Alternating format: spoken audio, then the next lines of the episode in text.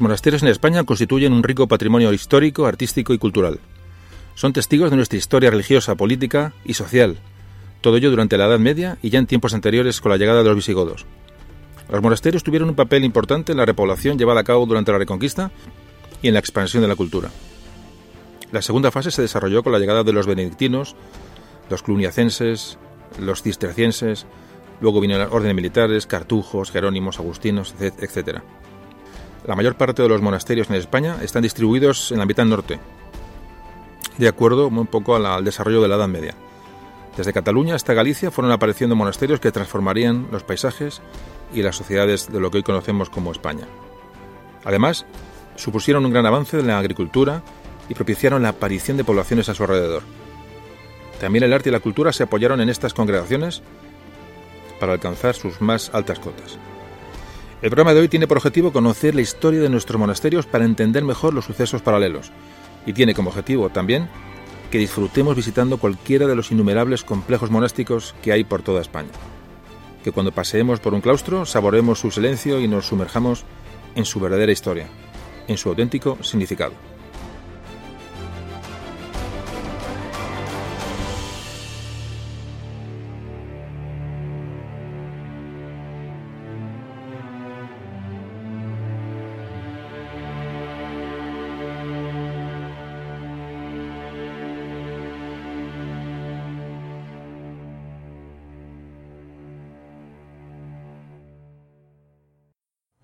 Memorias de un tambor.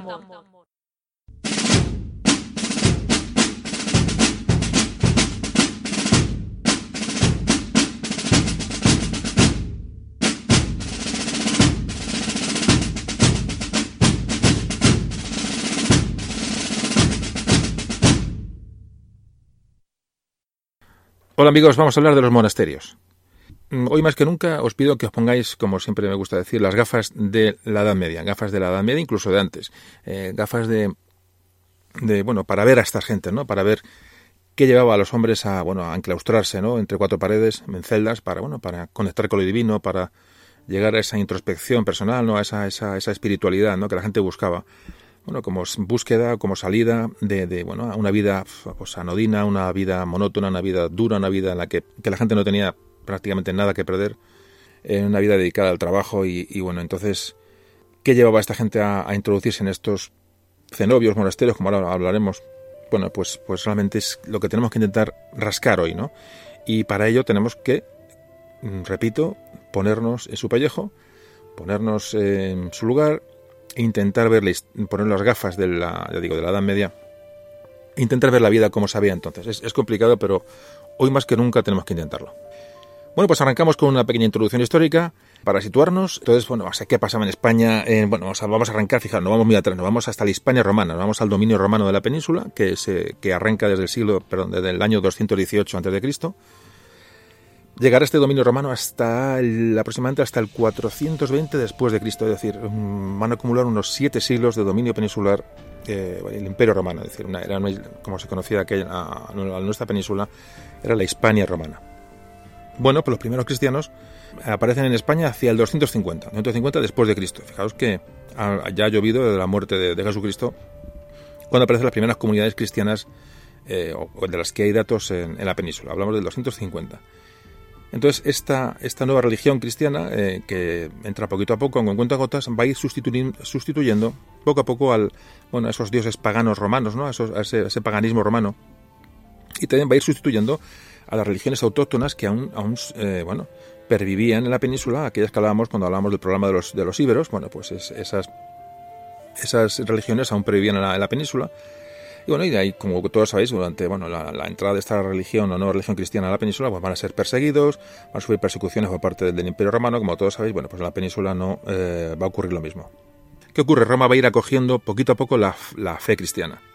Y cuando llegan los visigodos a la península, a la Hispania romana, pues se encuentran con, bueno, con una, una, organización que es la Iglesia Cristiana. Es decir, ya estaba sentada una, una Iglesia Cristiana primitiva, digamos, en, ya en territorio peninsular de época eh, romana. Los cristianos se organizan en comunidades en la península, una vez que el cristiano ya se ha, extendido por, por, toda la península. El clero dirige esta iglesia, los obispos gobiernan estas, estas comunidades cristianas, eh, esos territorios dominados por un obispo se llamaban diócesis. Y en los siglos 3 y 4, hablamos 3 y 4 después de Cristo, ya eh, conocemos es, nombres de algunas diócesis en, España, como son eh, la de León, Estorga, Tarragona, Zaragoza, Córdoba, Toledo, Sevilla, Mérida, etcétera. Bueno, por esta gran masa ya de cristianos que se empieza a constituir en la, en la península, empiezan a destacar ya grupos de solitarios que viven aislados, aislados o en grupos, en pequeños grupos, son los que van a ser los monjes, formando los que formarán monasterios. De los que de estos monjes ya hay noticias en España en el siglo IV, cuarto, por supuesto, después de Cristo. Ya estas comunidades cristianas, eh, ya España, como la Hispania por romana o España visigoda, reconocen a, la Iglesia de Roma como la iglesia, bueno, donde se van a recibir todas las, directrices y acudirán siempre a Roma cuando haya que eh, decidir sobre cuestiones importantes sobre el cristianismo en la, en la península. Cuando el cristianismo se, extiende por bueno, las zonas rurales, bueno, pues empiezan a, construir pues, lo que son parroquias. Parroquias, cuando ya sale del ámbito urbano, cuando se expande por el campo, ya digo, se constituyen las, parroquias. Bueno, estas iglesias rurales pronto van a pasar a formar parte de un patrimonio eh, propio de, las, de, los, bueno, de, los, señores dominantes en, las, en esas tierras son propietarios de, grandes latifundios. Entonces, bueno, pues estas, estas parroquias empiezan a ser propiedad de estas, de estas personas y estas diócesis se empiezan a desmembrar de alguna manera, tomando ya conciencia, digamos, zonal, ¿no? Estas, estas, estas congregaciones religiosas.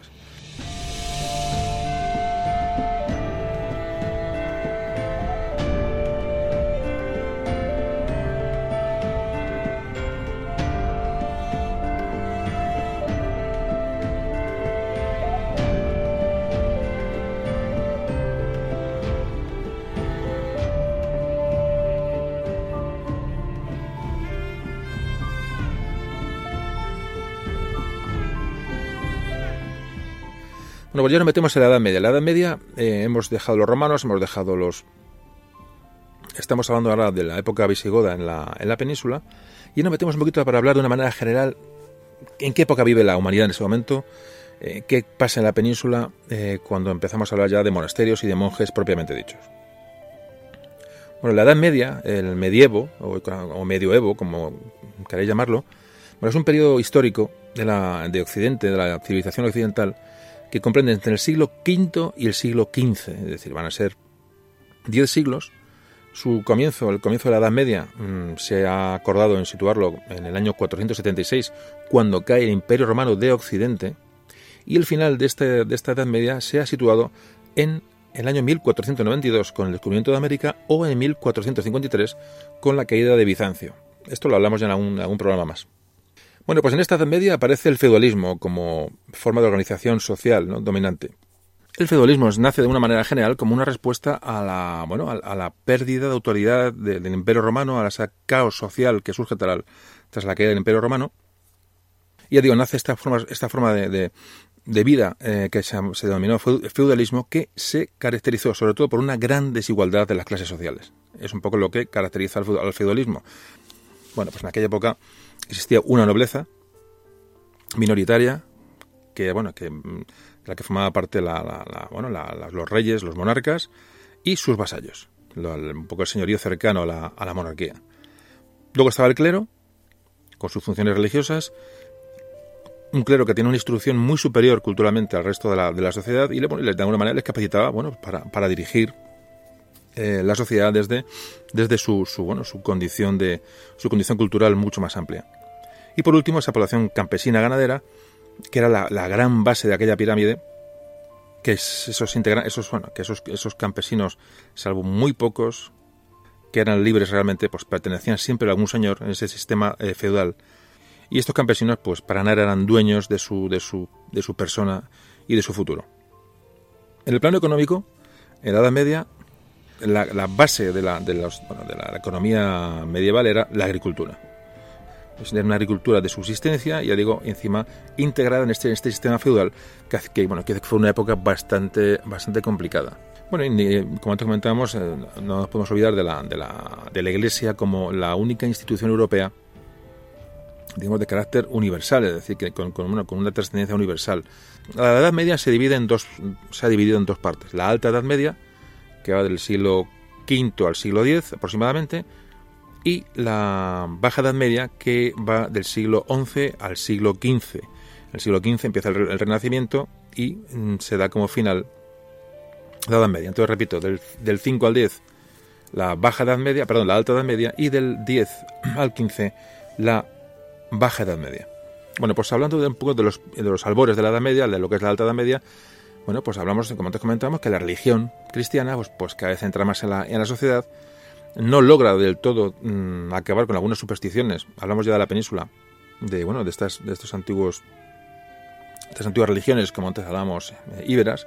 Eh, se empiezan a extender parroquias por las poblaciones, se empiezan a levantar pequeños templos, se empieza ya a hacer una labor de socorro a los pobres, es decir, el pueblo en general asiste a misa eh, en, las parroquias. Eh, imaginaos lo que estamos hablando. Estamos hablando de una época prácticamente no había ni prácticamente para. Era una economía de subsistencia, pues imaginaos las parroquias y la gente de aquella donde, donde se reunía. La gente ya ayunaba con bastante asiduidad. Eh, había, bueno, pues épocas de, con, días de penitencia. se abstenían de ciertas, de ciertas diversiones. Eh, se estimaban mucho las reliquias de los de los santos eh, que sí llevan apareciendo no en a veces eh, antiguos mártires no del de, a veces incluso del, de, la, de la dominación romana. Ya empezaron las, las peregrinaciones para visitar Jerusalén Tierra Santa para visitar Roma. Para ya empezaron a, poco posteriormente a, aparecer ya los primeros peregrinos hacia el camino de Santiago en, Galicia. Bueno y, y la Iglesia realmente es bueno es un, un órgano que que va a imponer duras penas a, bueno, a, los, a fieles ante cualquier transgresión o cualquier falta que se cometa contra, contra las, leyes cristianas. Estas, estos castigos, de alguna manera, también alcanzarán a, las autoridades o a la, nobleza, por decirlo de alguna manera, y así, de alguna manera la Iglesia va a ser el único organismo que va a tener un poco de potestad de castigo eh, sobre las capas sociales más, más elevadas. Pues, había excomuniones, más o menos lo que podéis imaginar, ¿no? Pero sí es verdad que la, religión empieza ya a trascender y empieza a ponerse al nivel, al nivel de aquella, de aquella nobleza feudal. Si avanzamos un poco en el tiempo, ya entramos en la, en la, Baja Edad Media, ya nos acercamos al, Renacimiento. Como antes comentaba, las peregrinaciones a, Tierra Santa se siguen produciendo y aquí va a aparecer mm, esa idea de defensa de, de, los santos lugares que estaban siendo conquistados por los musulmanes. Y esto llevó en la Baja Edad Media a las cruzadas, las famosas cruzadas, bueno, las cruzadas que se organizaron en Europa para intentar defender los santos lugares, bueno, pues lo que dieron fue eh, un, bueno, a Europa más, más poder, se desarrolló el comercio en el, Mediterráneo, bueno, y sobre todo con la idea también de, aliviar esos ataques, esa presión de los musulmanes sobre el imperio bizantino y sobre, bueno, que pues, en ese momento la frontera estaba más al este, pero había cierto temor a una expansión musulmana desde el este. Fijaos que la primera cruzada tuvo lugar en el siglo XI, en el siglo XI y ahí se conquistó Jerusalén. Más tarde, en los siglos XII y XIII, se llevaron a cabo nuevas, nuevas cruzadas y allí en la zona de Tierra Santa se provocaron unos pequeños y, bueno, y cortos reinos, reinos cristianos que al final acabarían en poder de los, de los turcos otomanos. Importante que ocurre aquí cuando se intenta proteger a los peregrinos que van a Tierra Santa, como antes comentábamos, aparecen las órdenes militares, las órdenes de caballería, de las que hablaremos en otro programa. Eran caballeros eh, que se dedicaron a, la protección del peregrino en los santos lugares y también la protección de estos santos, de estos santos lugares propiamente dichos. ¿Qué pasó en el siglo XII? Bueno, pues que los monarcas europeos empezaron ya a imponer su autoridad sobre, sobre los señores feudales. Empezaron de alguna manera a, bueno, a compenetrarse con, con, esas, con esa, si se puede decir, burguesía de los, de los centros urbanos y se los, empezaron a aparecer eh, eh, estados en los cuales se, en los cuales aparecían ya nuevas organizaciones políticas en forma de, parlamentos, de cortes, bueno, que empezaron a aprobar impuestos, empezaron a aprobar las leyes que debían de aplicarse en el territorio de, los, de estos reinos que ya no estaban bajo el dominio del, señor feudal del que hemos hablado antes. Y en el siglo XV prácticamente vamos a dar como finalizada la Edad Media y la introducción histórica de hoy, porque eh, se produce una profunda crisis económica, una profunda crisis social, espiritual, hay un gran aumento demográfico, hay revueltas de campesinos contra los, señores. En esta, en esta época se, produce la Guerra de los Cien Años, aquella famosa guerra entre Francia e Inglaterra. Hubo una gran epidemia de peste.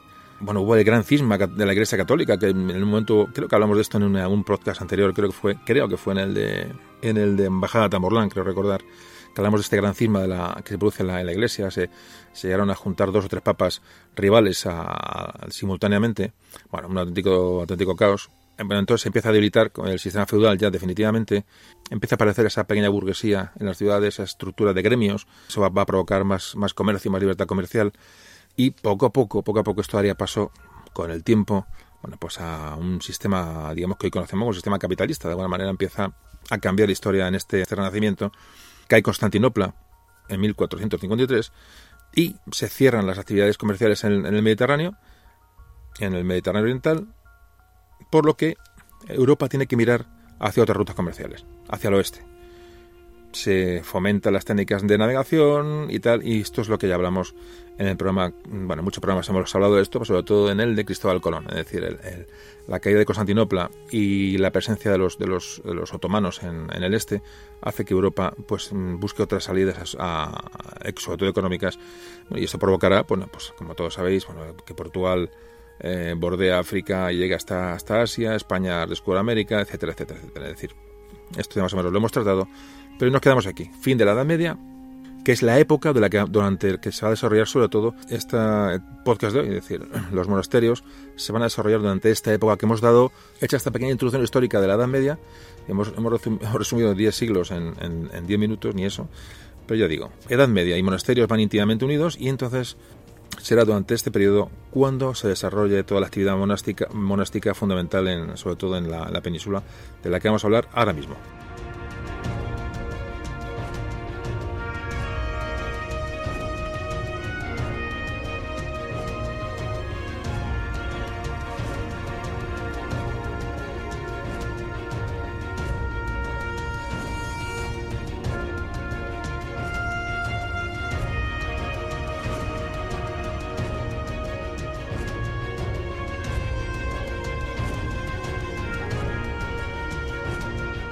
Vamos a hablar del monasterio, de la, de la, expansión de estas órdenes monásticas, sobre todo, evidentemente, en España, puesto que vamos a hablar de historia de España. Pero habrá que tocar, digamos, un tema colateral en Europa para entender cómo llegó hasta aquí, eh, llegaron estas, estas corrientes. Bueno, esto de monasterio, eh, monástico, el monacato, ¿qué, qué, quiere decir esto? Bueno, los primeros, los primeros cristianos, después de morir Jesucristo, bueno, pues estos primeros cristianos compartían todas sus posesiones y llevan una vida, pues bueno, de entrega a Dios, de entrega, bueno, a su, a su religión. En el siglo III, San Antonio, que era un cristiano egipcio, empezó, reflexionó sobre estas palabras que, que, dijo Jesús, eh, donde, decía, donde decía, ve, vende todo lo que posees y dáselo a los pobres. Entonces este San Antonio y sus seguidores abandonaron todas sus posesiones, todas sus riquezas, y se fueron al, desierto de Egipto y Siria a vivir una vida, una vida mm, de aislamiento, una vida de, de, reflexión, una vida de, como antes comentaba, eh, bueno, de búsqueda de lo, de lo divino, de alguna si se puede decir así. La palabra monacato viene del griego monacos, que significa persona solitaria. Es una vida espiritual que busca, bueno, buscar, buscar purificar el espíritu, pues mm, se niegan todos los placeres materiales, eh, se, uno se abstiene de todo lo que le pueda atraer, se dedica uno a la, a la religión, con unas, mm, de alguna manera, con ya unas reglas en común, como ahora iremos viendo, porque aquella gente de alguna manera, pues se lanzó a esta, esta vida de, a esta vida en solitario, eh, pues, pues como ermitaños, como gente, como gente solitaria. Bueno, pues estos, estos primeros hombres que se apartaron de la vida social, ¿no? Para, para refugiarse en sí mismos de alguna manera, bueno, pues eh, cuando vivían solos se, llamaban ermitaños, vivían en ermitas, ermitas o cuevas, y cuando se agrupan, cuando viven en, grupos, son, son, comunidades, se van, se van a llamar, bueno, se van a llamar cenobios o monasterios. Los monasterios cristianos, como antes decía, surgen en Egipto entre los siglos 3 y 4 con San Pablo, con San Pablo Ermitaño y San Antonio Abad, que se les consideró siempre los primeros monjes cristianos. Fijaros que estamos hablando que nace todo el monacato, la, el, bueno, el, movimiento monacal eh, eh, nace en Egipto. Eh, bueno, se les, denominó estas primeras comunidades de, hombres solitarios, como se les llamaba, se les llamaba padres del desierto, se les, se les llamó así. Bueno, pues este, estos monasterios, este, este espíritu monástico fue exportado desde Egipto al resto del mundo cristiano, sobre todo bueno, a Europa fundamentalmente, a partir del siglo V, empezó a tener difusión en, bueno, pues, pues en toda la Europa occidental. Y aquí empieza a tener una gran importancia la regla de San Benito, una regla de la que hablaremos, hablaremos ahora después. Es una regla, digamos, de comportamiento, unas, unas normas de comportamiento de estos, de estos monjes eh, en, sus, en sus comunidades. durante, durante este siglo V eh, ya empieza a organizarse estos monasterios, estos, estos, bueno, estos monjes empiezan a organizar, sobre todo en Italia, el lugar donde, donde empiezan a hacer un poco este, este movimiento monacal. También va a tener incidencia en la península ibérica, sin duda, pero sobre todo es en Italia donde empieza a crearse, digo, estas, este, este monacato, estas reglas, empiezan a, arreglar o a regular eh, esta vida espiritual de estas, de estas gentes. Ya digo, eh, pero hasta que no aparece Benito de Nursia con la, con la regla, la regla famosa de San Benito, no va a imponerse una norma común de funcionamiento en, estos grupos de personas, estos grupos de, monjes. Bueno, pues este Benito de Nursia, San, Benito, fundó varios monasterios. Un personaje fundamental para entender, bueno, solamente es el origen del movimiento monacal en, Europa. Fundó varios, varios monasterios, fundó en el año 530 eh, fundó el monasterio de Montecassino, que muchos conoceréis por, por eh, aquella famosa célebre batalla durante la Segunda Guerra Mundial, donde fue enterrado. Parece que Montecassino fue su primera fundación, su primer monasterio, y escribió una regla para principiantes, es decir, unas normas para principiantes, eh, según él la llamaba, que quería adaptar un poco el, modelo de aquellos, aquellos eremitas, aquellos ermitaños del desierto egipcio, a bueno, habían pasado ya años y lo quería adaptar aquellas normas del desierto a estos monjes, eh, ya que estaban en Italia, monjes años, años después y con condiciones de vida un poco diferentes. digo que luego hablaremos de la regla de San Benito porque es clave para, bueno, para entender todo este, todo este proceso. Hay que decir que en esta época que San Benito eh, dicta esta regla y, organiza un poco la vida monástica en el norte de Italia, eh, en España prácticamente están entrando o acaban de entrar los visigodos, para que hagamos una idea aproximada. Hablamos de que San Benito funciona eh, entre 500, aproximadamente 550, año 550. Fijaros porque unos años antes habían entrado los visigodos en España, en el 475 aproximadamente. Y como todos sabéis, los visigodos estarán en la península hasta el 711 cuando se produce la batalla de Guadalete y la entrada de los musulmanes en la, en la península. Voy, dando fechas y ubicándonos para que un poco nos situemos en la historia, que es cuando ocurre cada cosa. Y se empiezan a multiplicar estas fundaciones monásticas, se empiezan a multiplicar. Eligen lugares estratégicos que ya empiezan a controlar un poco el territorio. Ya digo que esto ocurre, ocurre en Italia va a ocurrir un cambio, digamos, dinástico de reinos en, en, esta zona italiana. Y es cuando los longobardos caen y dan paso a los francos, a la dinastía carolingia, a Carlomagno, en la cual no hubo, hubo ruptura. Él respetó grandemente este sistema de monasterios, este, esta estructura ya creada.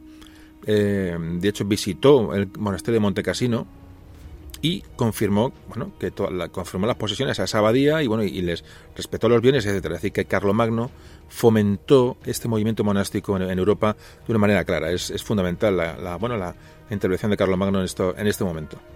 Fijaos ya que en esta época estamos hablando de Carlomagno, ya empiezan a fundarse monasterios en la, en la península. Fijaos que un poquito posteriores a, estas, esta época, estamos hablando muy poquito después, ya aparecen los monasterios de San Pedro de Roda, de San Cugat del Vallés, Santa María de Ripoll, sobre todo en Cataluña, es la zona donde que, eh, recibe la primera influencia o corrientes monásticas en la península. Entran lógicamente por el norte y por la zona de Cataluña, y ahí hay monasterios antiquísimos en, Cataluña que empiezan a organizarse eh, bajo ya la regla de Benedicto, la, la, de, bueno, de San Benito, vamos, aclaramos, es decir, la, eh, San Benito es Benedicto, es, eh, es em, la regla benedictina, los, los, los, benedictinos, los monjes benedictinos y las, las bueno, y la influencia benedictina todo viene de San Benito, es decir, es, es lo mismo.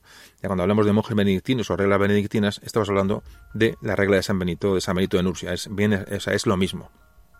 Entonces digo, estos, estas reglas benedictinas de San Benito ya empiezan a entrar en, todo en Cataluña entre los siglos 7 y X, es la primera zona que se ve afectada. ¿Qué va a ocurrir? Como antes comentamos, en el año 711, batalla de Guadalete, entrada de los musulmanes en la península, bueno, pues, pues toda esta, España visigótica, ¿no? que eh, con sus monasterios, con su estructura política, bueno, cae absolutamente a plomo, y bueno, este, esta invasión musulmana va a tener unas consecuencias fundamentales importantes sobre la vida monástica de los primeros monasterios que había en la península. Evidentemente va a ser, eh, muy influyente porque bueno, los, monasterios visigodos que, empezaban a florecer, pues prácticamente desaparecen casi todos por completo. ¿Qué ocurre? Pues va a empezar la reconquista. Y va a tener este movimiento monástico, en España va a tener un carácter propio, un carácter diferente, un carácter peculiar al que tuvo el resto de Europa. No por ello hay que dejar de lado las corrientes culturales europeas de la época que iban entrando evidentemente a través de los, de los Pirineos, pero mm, sí que es verdad que eh, tuvimos, o España tuvo un, un, movimiento monástico diferente al que tuvo el resto de Europa, o más tardío, o, por lo menos peculiar, sino diferente con sus peculiaridades debido bueno, a, estas, a estas circunstancias de, de invasión eh, musulmana en la, en la península. Hay que decir que en, estos primeros momentos de, primeros monasterios en el norte, en de, la península, crecen de una manera bueno, eh, bárbara los, monasterios. Hay varias reglas de, no, solamente era la regla de San Benito, la regla benedictina la que influía en estos monasterios, sino que hay una gran diversidad de reglas que rige la vida de estos, de estos, estas, de estas congregaciones. Aunque luego, más tarde, ya digo, como ahora hablaremos, va a ser esta regla de San Benito, esta regla benedictina, la que eh, se adopte prácticamente de manera generalizada. Ya digo, vamos ya metiéndonos en, harina, vamos a, hemos hablado un poco de introducción histórica, hemos hablado de, de romanos, visigodos, la influencia de dónde vienen los primeros eh, eremitas, los primeros ermitaños, vienen de Egipto, eh, pasan a Europa, llegan a Italia, llegan a la península, como en Cataluña se, se empieza a asimilar un poco ya estas, estas, estas corrientes y cómo empiezan a crecer monasterios, bueno, pues al calor del, de ese movimiento de reconquista que se empieza a organizar y como es la regla de San Benito la que empieza a ser la más pujante y la más caracterizada dentro de los movimientos monásticos en la península. Bueno, pues enseguida ya nos metemos con los primeros monasterios en España que nos han traído hoy aquí.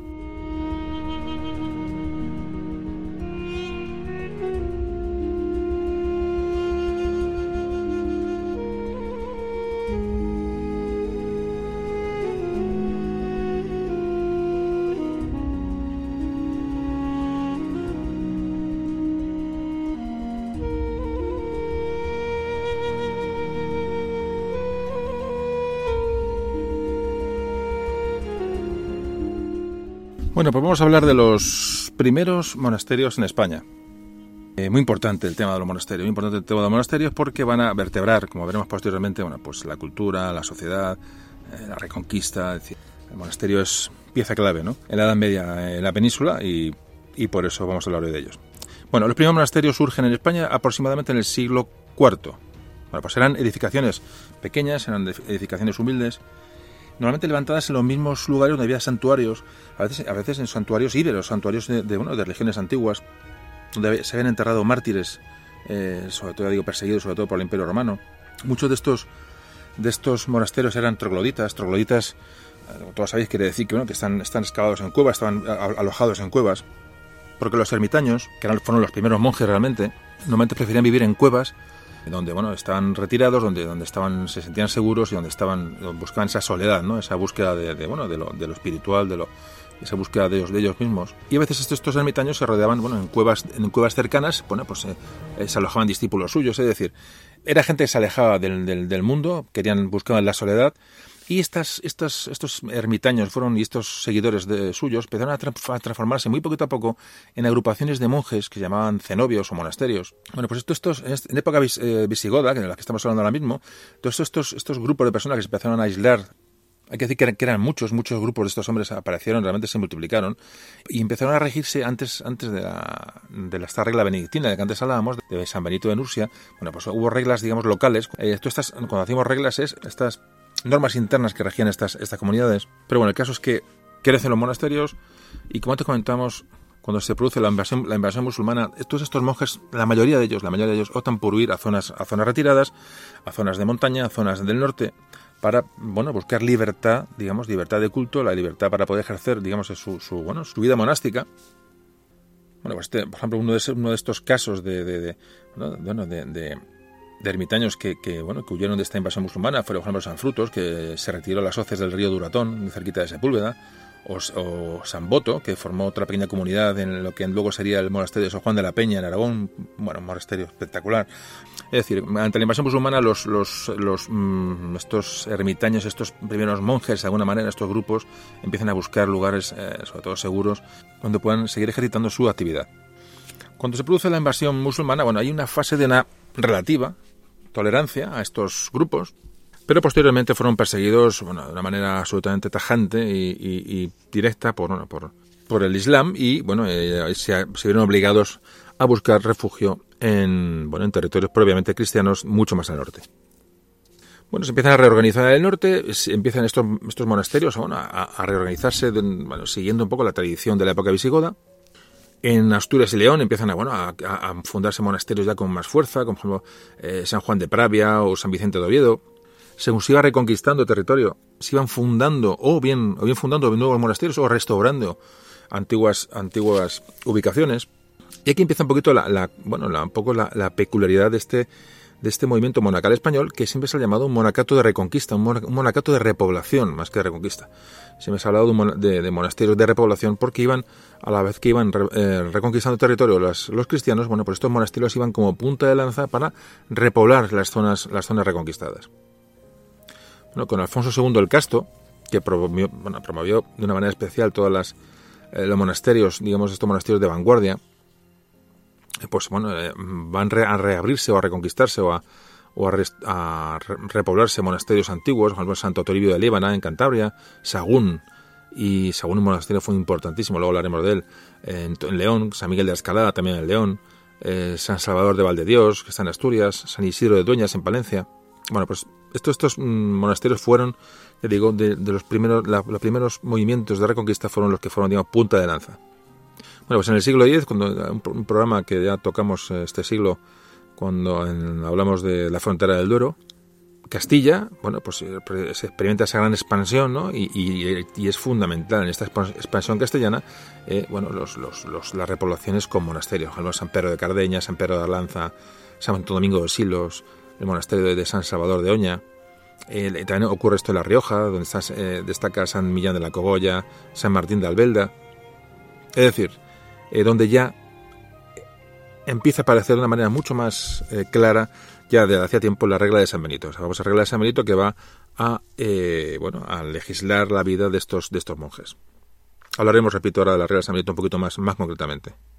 Digamos que el primer lugar donde penetra la, regla de San Benito es en, Cataluña, eh, entra desde, desde Francia, va sustituyendo reglas monásticas que había propiamente, digamos, visigóticas, ya digo, sobre todo en la zona de Cataluña, también Aragón, se extendió bastante con bastante rapidez. También luego, ya una vez que entra de Cataluña a Aragón, se, se va, esta regla de San Benito se va a expandir también por los monasterios castellanos y Astures y por León. Es decir, eh, la regla de San Benito al final se adoptará de manera común. De esta manera, más o menos en los siglos, entre los, el siglo VIII y siglo IX, nacen en los condados catalanes, de los que hayamos hablado alguna vez en algún otro podcast, nacen pues monasterios antiquísimos, le digo, como eh, ya de, con la regla benedictina, como San Miguel de Cusá, San Pedro de Rodas, eh, el monasterio de Ripoll, de Santa María de Ripoll, antes comentamos también el monasterio de San Cugat del Vallés. Y en Aragón empiezan a, adoptar esta regla eh, el monasterio también antes nombrado de San Juan de la Peña, el monasterio de Leire, el, en fin, en Navarra. Es decir, empieza a avanzar tanto los, empieza a sentar unas reglas monásticas fijas con bajo la regla de, San Benito, y entra por Cataluña y se va extendiendo hacia el, hacia el oeste por todo el norte peninsular, digamos, paralelamente a los movimientos de, reconquista y, sobre todo, más que de reconquista, de repoblación, un término muy importante como alguna vez, alguna vez hemos comentado. Parece que era una regla que, que era, bueno, que era eh, atractiva ¿no? para las comunidades eh, de los monjes y bueno y parece que tuvo éxito y se empezó a adoptar digo en todos estos estos monasterios si os acordáis bueno esta esta regla benedictina realmente se empieza a sentar los monasterios empiezan a coger fuerza en el año por el año 1000 más o menos si os acordáis hablábamos de las de estas famosas campañas que hizo Almanzor, ¿no? Repito, hablábamos en la frontera del Duero, en el programa de la frontera del Duero hablábamos de esto. Bueno, pues cuando, cuando decae el poder de Almanzor, hay un impulso de, reconstrucción monástica muy importante en toda la zona norte española. Ocurre, mucho, ocurre en Castilla, también ocurre en Cataluña, por supuesto, si os acordáis, Cataluña queda arrasada por Almanzor en varias, varias ocasiones. Y lo que hoy es Cataluña, bueno, pues se impulsó la adopción de la regla de San Benito, como, antes comentábamos, eh, por primera vez, con, bueno, el, la famosa abad Oliva, que muchos habéis escuchado hablar de él, sobre todo la gente que seáis de allí, de, de Cataluña, en el monasterio de Ripoll, y este abad Oliva que bueno fue fundador aquí se considera fundador del monasterio de Montserrat por ejemplo. Bueno pues este este abad fue bueno de alguna manera de los pioneros en instaurar de una manera ya fija la regla de San Benito de los, monasterios eh, en la zona de Cataluña de los condados catalanes. Un poco así un tema paralelo y bueno se me ocurre ahora eh, comentaros es hay que pensar que los, a lo largo de toda la historia los monasterios fueron fundados fundamentalmente, aparte bueno, por, por, por eh, monjes propiamente dichos, eh, llega un momento en que esta labor la llevan a cabo reyes, eh, nobles, obispos de cada zona. Bueno, por propio interés para, bueno, para afianzar su poder en, sus, feudos, en sus zonas de control, y con el fin también muchas veces de reservar allí un enterramiento. Y estaban convencidos de, bueno, de ganarse el cielo con estas, eh, creando monasterios, dándoles, dándoles dinero para, para, bueno, para su construcción y su mantenimiento. Evidentemente, si un señor de estos, un noble, un rey, eh, fundaba un monasterio, bueno, se garantizaba que los monjes rezarían por él constantemente y entonces él creía, bueno, que su alma sería salvada, evidentemente, eh, a, través de estos rezos constantes que harían, bueno, pues estos monjes debido a su, sucesión a su, o a su donación. Los obispos también influyeron grandemente en la construcción de nuevos, nuevos monasterios, donde, bueno, donde, donde pueden ejercer su, su autoridad. Pero bueno, fundamentalmente es la nobleza la que tiene un gran interés en la salvación de su alma y la de su familia y, aparte, bueno, de demostrar bueno, esa, fuerza, ¿no? ese, dominio político sobre, sobre el territorio ¿eh? y fueron los que se dedicaron a patrocinar todas estas obras eh, monásticas. estos monasterios también fueron muchas veces, eh, bueno, pues destino de muchos hijos, hijos segundos, hijos que, bueno, que a veces sin ninguna vocación pues eran enviados a un monasterio ya que no tenían la capacidad de heredar, digamos, la, los territorios, la, riqueza del padre, bueno, empezó a recaer, a recaer en, los, en los, primogénitos, esto fue ya fue después, pero eh, cuando se crea la institución del mayorazgo, es decir, que el, hijo mayor heredará toda la riqueza del padre, bueno, el resto de hijos, sobre todo los, segundos, pues muchos tomaron la vida, la vida monástica como salida, bueno, a esa, esa frustrante, ¿no? Al, verse sin, al verse relegados a un segundo plano, dado que el, que el primogénito iba a heredar las propiedades del padre. Bueno, un poco sirvió también de, refugio a, muchos casos, ¿no? Pero un poco se nombró alguno para ir entrando ya en materia y irnos ambientando en, qué era el monasterio y cuál era, cuáles eran sus funciones y cuáles eran sus características. Bueno, vamos a hablar ahora de los monasterios ya propiamente de repoblación. Nos metemos el, el periodo de Reconquista, hemos dado un, bueno, estamos viendo muchas cosas mezcladas, es un tema muy, muy amplio, muy amplio, y entonces vamos a ir dando pinceladas de un lado de otro para ir más o menos un poco construyendo una idea de lo que estamos hablando. ¿no? En un minuto hablamos de, esta, de esta manera que se le ha dado en llamar a los monasterios de la península como monasterios de repoblación.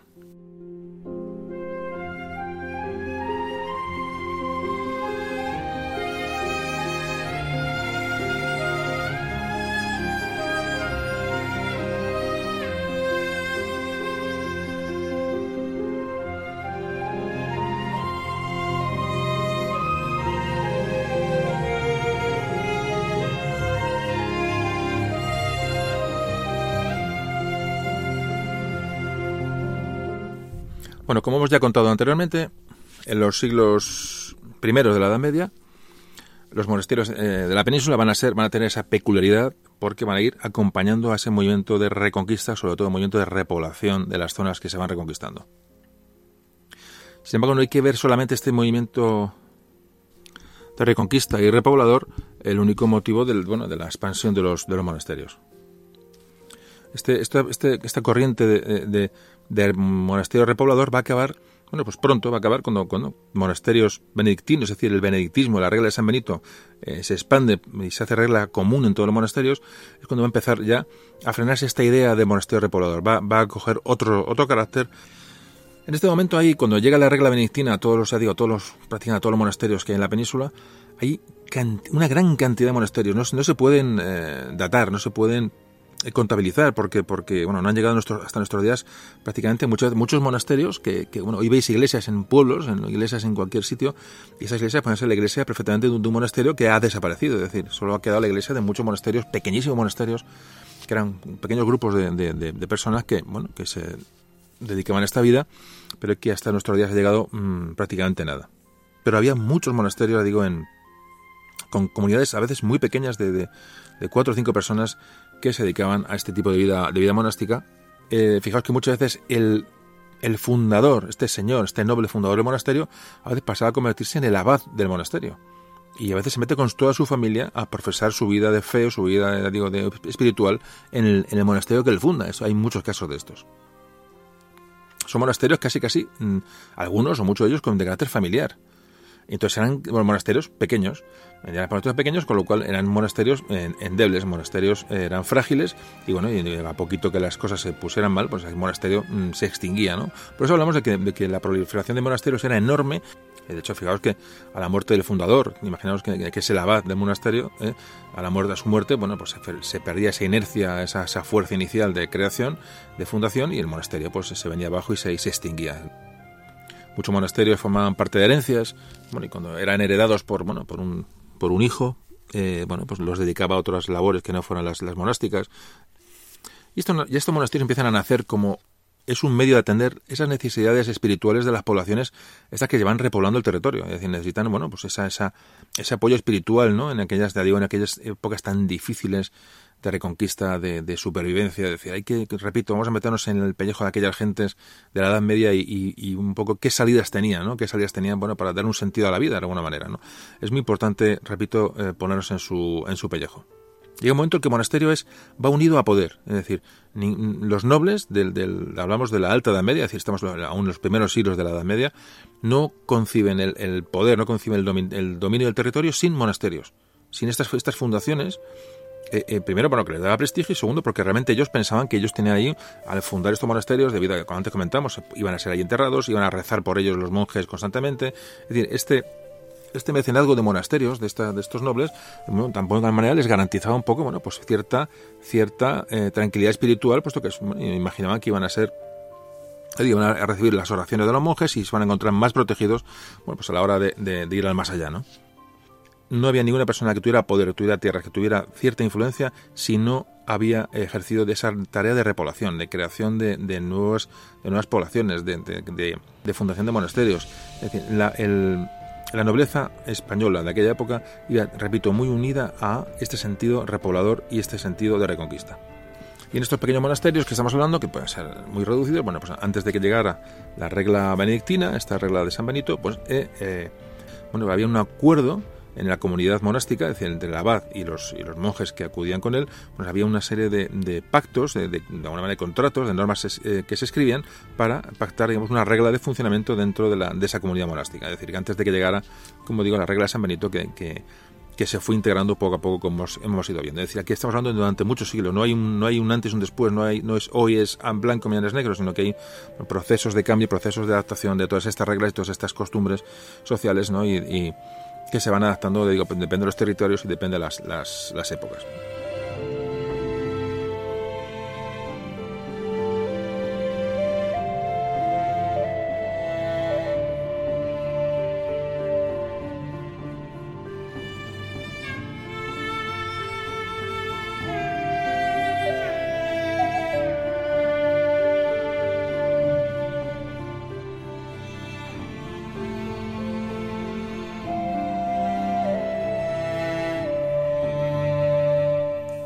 Bueno, pues vamos a ver cómo se organizaban estos, estos monasterios. Pues ya vamos a empezar, ya hemos descrito un poco la, formación, de dónde vienen. Vamos a hablar de su organización, porque es muy interesante. Muy interesante, sobre todo, ya digo, de cara a que luego visitemos monasterios, ¿no? De esto no, no bueno, veamos vídeos o veamos reportajes documentales. Todos tenemos un monasterio cerca de casa prácticamente, porque ah, sobre todo en el norte de España hay monasterios impresionantes pero que todos tenemos la posibilidad, o hemos, si no hemos estado ninguno, podemos ir a, visitarlos, sobre todo esto va dirigido a la gente más joven. Y después de oír este programa, pues solo espero, lo hago con la intención de, bueno, de crear esa inquietud y, que, y que luego pues rasquéis un poquito la historia y cuando vayáis a, una, a un lugar de estos, pues lo disfrutéis mucho más, ¿no? Bueno, pues como decía, ¿cómo se organizan? Bueno, pues en España, en la península, había gran cantidad, o bueno, había en un momento había, era, era muy común o bastante probable encontrarse con un monasterio dúplice. Es decir, monasterios que mm, en los que conviven por separado, pero están en la misma, la misma construcción, eh, hombres y mujeres. Están rígidamente separados, pero están en el mismo monasterio, bajo una única autoridad, que es el abad de monasterio, que es un varón. También hay muchas, hay mucho, documentado en cuanto a grupos de mujeres que vivían vinculadas, y no vivían dentro del monasterio, vivían muy vinculadas a los, a los monasterios. Llevaban bueno, una vida de penitencia, una vida de, digo, espiritual y de oración cerca de los, de los monasterios, y habían consagrado su vida al servicio del monasterio, bueno, pues con servicios, ya digo, pues imaginaos, pues, pues cuidado de ganado, eh, lavar ropa, etcétera, etcétera, etcétera. Es decir, mujeres que mm, se empezaron a integrar en alrededor, pero alrededor, alrededor del monasterio, no dentro del monasterio. Estos monasterios dúplices de hombres y mujeres llegaron hasta mediados del siglo XII. A partir de ahí ya es más complicado encontrar eh, monasterios eh, de una manera mixtos. Esto ocurre cuando bueno, empieza a entrar la orden de Cluny, los clunicenses, de la que hablaremos ahora. Bueno, pues empiezan a extinguirse estas, estos monasterios dúplices. Ahora hablaremos de, la, de Cluny, del Cister, etcétera. Es un tema muy, muy interesante. Lo mismo que haya mujeres rodeando el monasterio, también había, eh, eh, bueno, había estado los monjes, monjes dentro del monasterio, y luego había también otras comunidades de otras personas que no son monjes propiamente dicho, luego hablaremos de ellos, que también están vinculados a ese monasterio de manera temporal o permanente al, monasterio, pero que no estaban dentro de esa regla y de esa vida interior en el monasterio. Es decir, formaban parte de esa estructura externa, ten en cuenta que ahora hablaremos que tenían sus huertos, sus, talleres, su ganado, su etcétera, etcétera, etcétera. Entonces, eh, eh, el monasterio también se surtía de, de, estos fieles que no eran, digo, no eran propiamente monjes, pero participaban de la vida monástica, bueno, prácticamente de una manera muy similar a la que puede hacer un monje. Fijaos que había, en que hablamos de gente que se entregaba a la vida monástica, bueno, venía de fuera y servía, pero había incluso, fijaos, había niños que, pues, que, eran entregados por los padres como ofrenda a los monasterios mm, con, carácter vitalicio y con carácter irrevocable. Esto ocurre hasta bien entrado el siglo XII. O sea, imaginaos, em, era una, bueno, una tradición visigoda, pero muchos muchos niños al nacer eran donados por los padres a ese monasterio para, bueno, para, para, digamos, salvar su alma. Es decir, fijaos la cuestión, o sea, esto lo vemos hoy, nos parece una auténtica barbaridad. De hecho, mm, yo creo que es una barbaridad hoy y, en, el, momento, pero, pero evidentemente, como siempre os digo, vamos a, a, verlo de una manera un poco, intentar verlo de una manera un poco diferente. Pero fijaos, son niños que nacen y son entregados a un monasterio para, como monje, eh, eh, bueno, ya digo, como ofrenda del Padre para, para saldar sus deudas con Dios, ¿no? Eh, la verdad que es, en fin. Pues ya cada uno, ya está, yo siempre digo que os, abro un poco las puertas de esos temas para que luego investiguéis y tal, pero es, muy curioso, ¿no? cuál era la, bueno, la manera de entender la vida, ¿no? De esta gente del, medievo. También había niños que no se entregaban en, ofrenda al monasterio, sino que aprendían, ¿eh? Había una especie de, de, de incipientes escuelas, ¿no? Y había muchos niños que vivían alrededor de un monasterio donde recibían, donde recibían educación. Es decir, hay muchos casos, digo, según las zonas, según las épocas, según las reglas, según los, las congregaciones religiosas, vamos a encontrar multitud, de casos diferentes, pero todos un poco van, van en la misma dirección. Los monasterios empiezan a crecer y, bueno, y los, los abades de cada monasterio tienen propiedades, tienen bienes, tienen tierras, mm, ganado, tienen objetos preciosos, tienen muchas donaciones de, como antes comentamos, ¿no? de, la nobleza, de la gente que quiere asegurarse, bueno, una vida, una vida en el más allá, evidentemente. Eh, los monasterios empiezan a, tener un, una potencia, un potencial económico importante, pero fundamentalmente las donaciones, las, digo, las donaciones que se reciben en los monasterios eran de carácter buscando, bueno, un beneficio espiritual, eh, buscando, bueno, eh, yo te doy dinero, tú construyes mm, o mejoras el monasterio, pero a mí me garantizas una serie de oraciones, me garantizas que me vas a enterrar dentro del monasterio y, de alguna manera yo me garantizo que a mi muerte, pues bueno, pues voy a ser eh, tratado de, una manera diferente, ¿no? Era un poquito la manera de ver la vida de estas, de estas personas.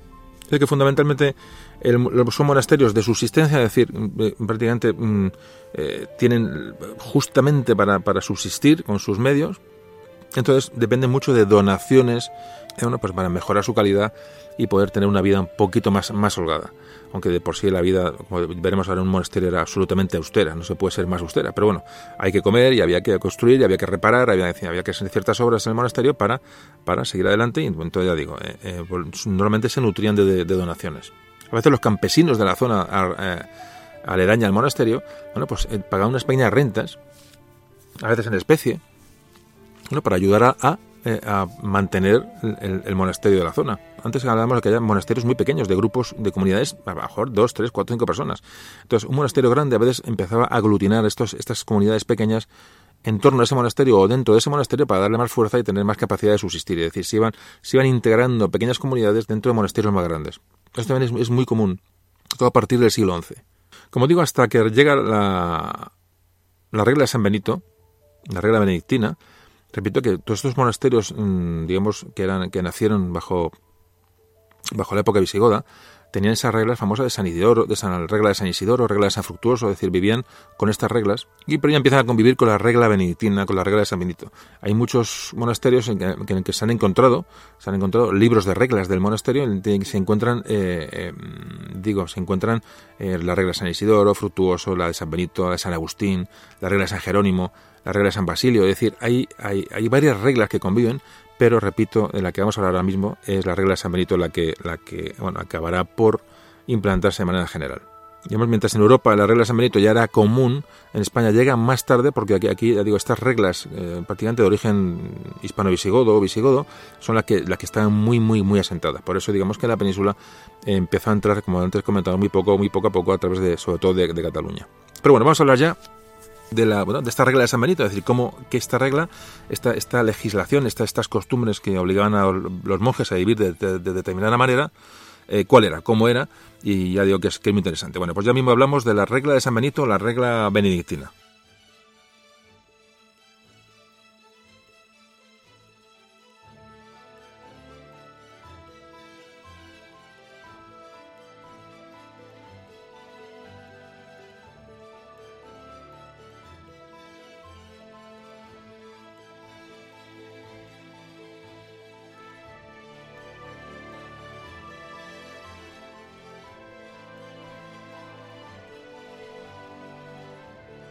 Bueno, la regla, la regla de San Benito. Bueno, pues esta, la regla benedictina es una regla monástica que creó Benito de Nursia, luego fue santo, San Benito de Nursia. La escribió a principios del siglo VI. Y está destinada, bueno, pues a una vida monacal, va dedicada, está dirigida a eh, regir, organizar la vida dentro de un, monasterio. Como antes comentamos, cuando mm, en el norte de Italia San Benito fundó el monasterio de, de Montecassino, ahí le siguieron algunos jóvenes y formó ya la, primera comunidad de Montecassino donde, mm, digamos, elaboró esta regla. Todos habéis escuchado alguna vez eh, la famosa frase en latín, ora et labora, eh, rezar y trabajar. Eh, bueno, pues esta es la, base de la regla benedictina, la regla de San Benito. Es decir, oración y trabajo, oración y trabajo. y entonces lo que hace es mm, distribuye muy bien las horas. tiene que distribuir para trabajar y para orar, hay que distribuir las horas de una manera muy concreta para que se pierda el menor tiempo posible bueno, en, ocio y en distracción de los monjes que le alejen digamos, de esa, de esa Em, bueno, de ese objetivo, ¿no? De encontrar lo divino, de encontrar la espiritualidad, etcétera, etcétera, de este ascetismo, ¿no? Que, buscan los, monjes en todo momento. En este, este horario de, la regla de San Benito se tiene muy en cuenta la luz solar. Según las estaciones del año, bueno, pues hay que conseguir, digamos, un equilibrio entre el trabajo, eh, eh, eh, que normalmente, bueno, el trabajo normalmente suele ser agrario, entre el trabajo, la oración, la meditación y sobre todo dormir. Es decir, había que, repartir muy bien las horas para que los monjes tuvieran un equilibrio. San Benito, bueno, cuidó en esta regla, cuidó pues todo, los hábitos de los monjes, qué comían, qué bebían, etcétera, etcétera, etcétera. Daba mucha importancia a la autoridad del abad. El abad del monasterio en la regla benedictina daba mucha importancia, era, era realmente el, la cabeza visible de aquella, de aquella comunidad, la cabeza que iba a dar a impartir justicia, la cabeza la que iba a marcar eh, bueno, todos los, los aconteceres ¿no? de, de la vida del monasterio. Pero este abad eh, tenía una obligación, bueno, también, bueno, tenía la, también la norma de consultar las decisiones más importantes, consultarlas con el resto de los monjes. Bueno, pues esta regla benedictina de San Benito se, se expandía por toda Europa. Bueno, Carlomagno, eh, allá por el siglo VIII, ya introdujo esta regla benedictina en todo el monasterio del Imperio Carolingio, es decir, eh, eh de una unidad. O sea, Carlomagno dio, como antes comentamos, dio, estoy hablando ya al, del siglo VIII, vamos un poquito hacia atrás. Carlomagno eh, fue, digamos, el que, el que introdujo esta regla y le dio fuerza a la regla de San Benito en los monasterios europeos. De hecho, dio orden a los monjes que, que supieran de memoria la regla, la regla de San Benito. San Benito lo que hizo fue, digamos, resumir o sintetizar esas, esa manera de vida de esos, de esos eremitas, de esos ermitaños en Egipto, que hablamos antes, esos, digamos, que llamaban padres del desierto, adaptó esas costumbres eh, que consideraba indispensables a la vida, digamos, en un monasterio en comunidad, en monasterio en Europa, en, en, ya no, en la Europa occidental, al norte de Italia, España, etcétera, etcétera. Entonces, eh, eh, la parte fundamental de esta regla era que estos monjes que se metían en, la, en, estas, en estas comunidades hacían tres, tres promesas, tres votos, que todos conocéis, ¿no? Esa, voto para que les impedía contraer matrimonio, otro voto que le impedía tener bienes propios o, incluso realizar su voluntad, es decir, cedían su voluntad ¿no? a, la vida monástica, que se han conocido como los votos de castidad, voto de pobreza y voto de obediencia. Esto era obligatorio para cualquier monje que entrara en un monasterio bajo la regla benedictina. San Benito dividió la vida, de la, vida diaria en un monasterio en tres partes. En antes metamos una parte de oración, una parte de trabajo y una parte de descanso. Luego hablaremos un poco de la vida interna en un monasterio, entonces no vamos a extender más. Carlomagno también dio normas para la construcción del monasterio que fueron de una manera unificada. Hay un monasterio que se conserva los planos, el monasterio en Suiza, el monasterio de San, de San Galen, que se han conservado sus planos y nos ha dado una idea de cómo era la distribución de un monasterio del siglo IX, muy importante. Habla un poquito de esa importancia que tuvo eh, Magno en la unificación de reglas, la unificación de construcciones y la unificación, digamos, de, de formas de vida de estas, de estas comunidades. Muy importante ver que, claro, en la, expansión benedictina se hizo bajo un imperio el imperio carolingio, Carlomagno, es decir, y bueno, dice cómo se expandió una misma regla por toda Europa de esa manera, de manera tan que fue mágico, no, eh, fue casual, no, no fue ni, ni mágico ni casual, fue que hubo, un imperio que, dictó esa norma y bueno, y gracias a esto, bueno, pues se, unificó la forma de vida en todo, en cualquier monasterio, ya digo, de cualquier, en cualquier parte. Esto ocurrió en el siglo IX, más o menos que estamos hablando, en España hasta un siglo después no empieza a entrar esta regla benedictina, como antes comentamos, porque tenemos, tenemos, eh, bueno, pues tenemos unas condiciones eh, peculiares. Esta, este impulso de la regla benedictina, sobre todo, bueno, va, va a ya tener un, bueno, un, un defensor a ultranza que es Alfonso III el Magno, el rey de Asturias. Fue el que impulsó, impulsó realmente de una manera, de una manera decisiva o decidida la regla benedictina, la regla de San Benito, y, en donde, y restauró esa vida monástica bajo esta regla, sobre todo en el Bierzo, en la zona de, León, y funda Sagún, el monasterio de Sagún, un monasterio muy importante en la historia monástica española, yo que es fundado por Alfonso III el Magno. A partir de aquí, la regla benedictina se va a extender ya por la península, eh, sobre todo en León, en Castilla. En Castilla, bueno, entra, entre la regla benedictina ya en esos ya monasterios de, conocidos de Dueñas, de Arlanza, de, Santo Domingo de Silos, San Pedro de Cardeña, San Millán de la Cogolla. Llegan a, Galicia también eh, esta regla benedictina. y en otros muchos lugares, eh, ya digo, empieza a regir esta, esta regla.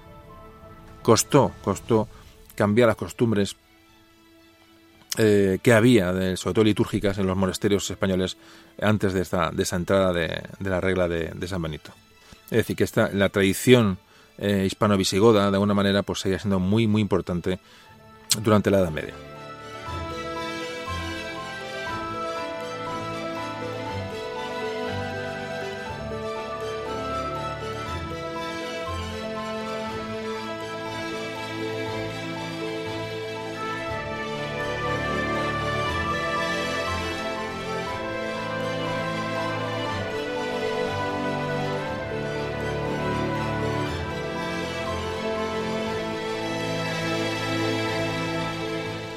Pues vamos a hablar de, de qué funciones cumplían los monasterios, sobre todo en, estos, en esta Edad Media, en esta primera Edad Media.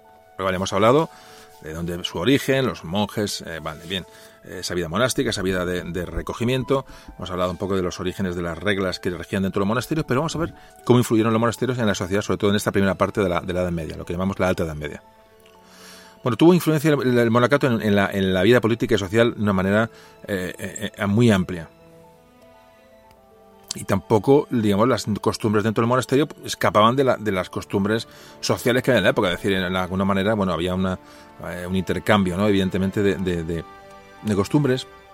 Lo que un poco explica que los monasterios se acabarían integrando un poco en ese mundo feudal del que hablábamos antes, ¿no? Pero sí influyó en el, mundo feudal de una manera decisiva, ¿no? tuvo una gran influencia. Por ejemplo, los monjes fueron, fueron bueno, defendieron mucho la, la evidentemente, la paz, es decir, el, evitar guerras, el evitar conflictos. Ese concepto de, de, paz, ese concepto de tregua, lo llegaron a, expandir entre los, entre los nobles, ¿no? Intentando, bueno, pues, pues, pues aquella sociedad estamental feudal, ¿no? que está constantemente en, conflictos bélicos, ¿no? y solo buscaban la riqueza eh, por la riqueza. Bueno, pues estos monasterios sí que intentaron aplacar este ánimo y de hecho llegaron a conseguirlo en gran medida empezaron a crear ese concepto de, tregua, eh, empezaron a limitar las, guerras privadas entre, entre nobles, eh, había, se, muchas veces sirvieron de, negociadores, se prohibieron batallas durante días eh, o, festividades litúrgicas y religiosas. Es decir, buscaron siempre, bueno, evidentemente no era una, si no hubiera sido contradictorio, bueno, hay casos de monjas que fueron a, combatir, vamos a ver. Mm, Vamos a ver, estamos hablando de una manera general, porque luego alguien puede decir, ah, pues los monjes de no sé dónde fueron, montaron un tal y eh, fueron con las cruzadas. Vamos a ver. Estamos hablando de una manera general, sobre todo en la península. Es cuál era la actitud de estos monjes con respecto a la sociedad que ellos encontraron, ¿no? Y sí está bastante mm, documentado que intentaron por todos los medios influir en esa sociedad feudal, en esa sociedad que buscaba solamente la riqueza y el poder de alguna manera, bueno, para, para intentar neutralizarla. Los monjes buscaban una perfección espiritual, una vida de oración, esa era lo que le movía a los monjes, eh, a, estos, a estos monasterios. Que luego ha habido, eh, la historia nos ha dicho que ha habido, bueno, pues, pues malas eh, actuaciones, las ha habido, evidentemente, y, pero, pero, repito, que no estamos aquí defendiendo nada, ni mucho menos, estamos hablando un poquito, vamos a meternos lo que es la historia general, vamos a, quedarnos con la, vamos a claro, con lo importante, con la corriente importante histórica, digamos, luego la anécdota, la anécdota es anécdota, es decir, no, no la puedes, tampoco se puede soslayar, pero no deja de ser anécdota. Entonces, como siempre me gusta tratar en estos programas un poquito esa corriente general para entender luego la historia paralela y entender un poquito el entorno histórico, que es de lo que aquí se trata. Monasterios son considerados como un patrimonio de la, de la zona donde están, un patrimonio espiritual de aquellas gentes es una especie de un tesoro, ¿no? De donde, están, es, es, es digamos, el referente espiritual de aquellas gentes. Antes lo hemos, lo hemos comentado, fueran monjes o no, eh, la gente, mm, mm, digamos, eh, el monasterio era, era para ellos, bueno, pues, pues una guía, ¿no? Era una, una, una estrella que de alguna manera les guiaba, pues en aquellas vidas tan, tan, como digo, tan rutinarias y bueno, y tan a veces de tanto desasosiego, ¿no? Eran eran eran vidas muy complicadas, muy complicadas y vidas de, supervivencia absoluta. Entonces, bueno, pues este agarrarse a la religión, ¿no? Y a su monasterio, a sus monjes, tabla de salvación para esta gente era era fundamental.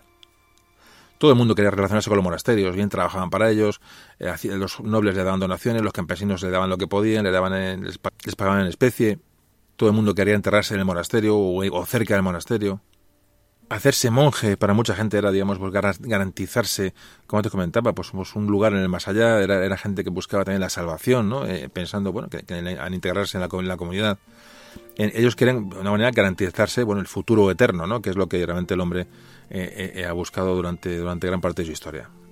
Y por supuesto los monasterios influyeron en la sociedad por ese ejercicio de esa caridad. Eran, eran lugar de atención a pobres, a peregrinos, a enfermos, se, les daba de comer, se les vestía, se les refugiaba en, momentos de dificultades meteorológicas o incluso bélicas cuando había eh, eh, ataques entre o luchas internas o luchas pues, con, los musulmanes, etcétera. Es decir, el monasterio era un lugar de referencia en cada, en cada zona. Antes comentábamos que, se educaban muchos niños en los monasterios, había monjes que se dedicaban a la, a la enseñanza. Esa función docente del monasterio es muy importante, esa función cultural esa, luego hablaremos un poco del tema, esa, custodia de, libros y difusión de los libros, eh, eh, que luego también comentaremos. Imagino que en aquella época la imprenta no aparece entre la, imprenta no aparece hasta el año 1400 y pico, es decir, aún queda mucho para que aparezca la imprenta, hablamos ya prácticamente del Renacimiento. Entonces, estamos hablando de, la alta Edad Media, es decir, los primeros momentos de la Edad Media, evidentemente los, los pocos libros que se disponía eran copias, y esas copias se hacían en los monasterios, en las bibliotecas de los, monasterios. Muy importante esta labor de bueno de, conservación de las obras de los clásicos. Es decir eh, eh, si empezamos a ver cosas de estas al final es abrumadora la, la, cantidad de, de cuestión la cantidad de cuestiones que, que hacen importantes a los, monasterios en nuestra historia y en la historia de Occidente en general. Pues bueno, pues hemos dado ya otra otra pincelada, otro bueno otro otro brochazo grande al tema. Y entonces eh, bueno encontramos con la, la regla benedictina, a la que hemos tocado algunas cosas. Instaura, ya hablamos de España concretamente, la península, y bueno, pues como todas las normas en la vida, como todas las veces, va a aparecer una, una mm, orden que es Cluny, los cluniacenses, estos monjes cluniacenses que van de alguna manera a mm, remodelar, a retomar, a perfeccionar esta regla de benedictina, esta regla de San Benito. No la van a tocar grandemente, pero sí van a hacer que van a hacerla mucho más estricta, van a hacerla más eh, un poco más rígida. Ya digo, estos monjes de Cluny van a aparecer. Bueno, pues hablamos de Clooney en nada, en un minuto.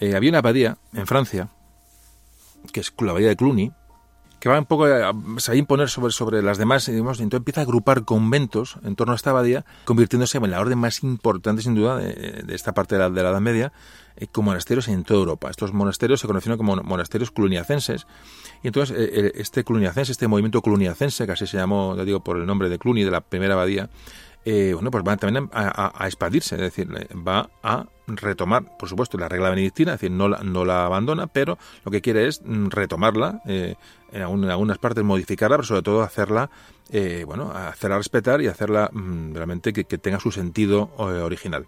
Llega un momento en que todos los monasterios benedictinos, bajo la regla de San Benito, van a estar bajo el dominio de Cluny, de los cluniacenses, de esta abadía que nace en Francia y bueno, ¿y qué pasa con la Orden de Cluny en España? Sobre todo va, a mm, tener un, renacimiento, ¿no? Esta vida monástica. Antes lo comentábamos.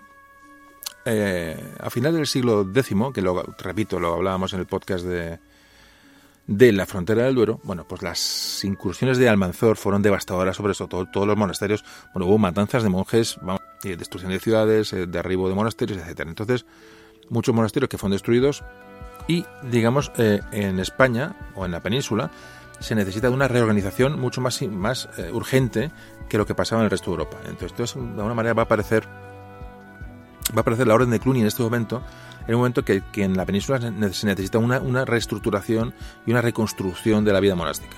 Digamos, coincide. Entonces, es necesaria una reconstrucción material de los, de los monasterios que, se han, que han sido destruidos, pero por otro lado, se va a intentar, esta orden de Cluny, va a intentar terminar con esa, con esa dispersión de monasterios a la que antes, antes hemos hablado. Es decir, va, va a crear monasterios más grandes, monasterios de más envergadura, eh, más estables, mucho más, eh, digo, más sólidos, y empezar a vincular a estos grandes monasterios, monasterios más pequeños. Y entonces, de alguna manera, dar uniformidad a la vida entre un monasterio y otro. Evidentemente, no solamente esto lo consigue las órdenes religiosas, sino los reyes, los reyes eh, peninsulares también están de acuerdo con esto. Es decir, recordemos que, monasterios y, reyes, repoblación, como hemos hablado antes de los conceptos, van íntimamente unidos. Entonces, esta orden de Cluny les viene maravillosamente para realizar esa reconstrucción y esa unificación de, criterios dentro de cualquier monasterio que bajo su influencia. Este monasterio de Cluny era un monasterio que en Francia, en Borgoña, que había sido fundado en el año 910. Estaba muy vinculado al, Papa, pero no estaba, estaba vinculado al Papa, pero no tenía sumisión al Papa, es decir, tenía libertad de elección de, de sus abades. Esta, esta, este margen de libertad un poco explica un poco el éxito que tuvo la orden de Cluny y también esta orden cluniacense o de Cluny va a tener la, bueno, la primera influencia va a ser también en Cataluña, sobre todo entre la segunda mitad del siglo X y el siglo XI. Los monasterios en Cataluña también empiezan a asociarse, empiezan a, depender de un monasterio más grandes, a absorber de alguna manera la, bueno, el control de, los, de los pequeños, y esto empieza a trascender en Cataluña, sobre todo por influencia, evidentemente, desde Francia. Aquí destaca la figura del abad Oliva en Cataluña, fue abad de Ripoll, de Cuixá, fue obispo de Vic, bueno, y, ejerció una gran influencia en esta época con estas, con esta influencia de, Cluny. Es considerado, como te comentamos, eh, bueno, el fundador de del monasterio de Montserrat. Por la influencia de este abad Oliva desde Cataluña, bueno, pues empezó, se empezó a expandir estas, estas, estas normas cluniacenses en, Navarra, eh, con Sancho III. En monasterios donde aún no estaba adoptada la regla, la regla benedictina, en algunos en Aragón, por ejemplo, pues, pues ya cuando llegan los, los, los cluniacenses se adopta la regla, la regla benedictina también. Y te repito, Cluny los cluniacenses no eran eh, eran lo mismo, que o sea, respetaban la regla, la regla benedictina, es decir, solamente que digamos, le daban otra organización a la vida monacal, a la estructura monacal, pero siempre respetando, como digo, la mm, regla benedictina. Eso que nos quede claro, es decir, no, no, no trajeron nada nuevo, simplemente retocaron cosas y organizaron de alguna manera tocaron la forma pero no el fondo por decirlo de alguna manera. Bueno pues entonces parece ser que, que en San Juan de la Peña ese famoso monasterio en, en Aragón increíble monasterio San Juan de la Peña. Os recomiendo que vayáis por favor a verlo si alguno no, lo conoce. Eh, bueno, pues este monasterio parece con esta llegada de esta orden de Cluny por Cataluña empiezan a expandirse y bueno, este monasterio adopta por fin la regla, la regla benedictina. Muchos reyes eh, contactan con, los cluniacenses, por ejemplo Fernando I de León eh, es bueno muy pro cluniacense, antes Sancho III de Navarra, hemos hablado antes, es decir, los reyes son vitales y claves para que estas órdenes bueno tengan su expansión. En Castilla, por ejemplo, Alfonso VI, al que dedicamos un podcast hace poco. Bueno, pues Alfonso VI también es muy amigo de la orden cluniacense. Entrega a Cluny las, primeras abadías cluniacenses, eso lo hace Alfonso VI en Castilla. Hay una enorme simpatía entre, entre bueno, simpatía y luego eh, vínculos económicos sin duda entre Alfonso VI y la, y la orden cluniacense. Hay mucha influencia política religiosa entre un, entre unos y otros, entre corona y orden y orden monástica, ¿no? Fijaos un poco cómo conviven y cómo avanzan juntas ya muchos miembros de, la, de las familias reales eh, ingresan en, las, en, los monasterios cluniacenses o en el propio Cluny en Francia, es decir, el monasterio madre de alguna manera. Ahí, aquí en España, el monasterio clave en este aspecto cluniacense es el monasterio de Sagún, que tiene una gran importancia y es el mayor, bueno, el mayor monasterio cluniacense de la península y sobre todo el que más eh, va a influir sobre el resto de monasterios cluniacenses. Alfonso VI repito, el que hablamos ya detalladamente en el anterior programa, eh, fue, lo hizo a, Sagún el centro de, de Cluny en la, en la, península ibérica. Se le llamó a Sagún, se le llamó la Cluny española, fijaros. Era la abadía más poderosa, sin duda, de, León y Castilla. En, fijaos, llegaron a depender del monasterio de Sagún más de 100 monasterios. Tenía tierras, Sagún, el propio monasterio, tenía tierras que iban prácticamente desde el Cantábrico hasta el Duero. Y en aquella época, aparte de esto, era el centro cultural por excelencia. Es decir, Sagún era era el, bueno, la capital cultural de, Castilla, por supuesto, y de León.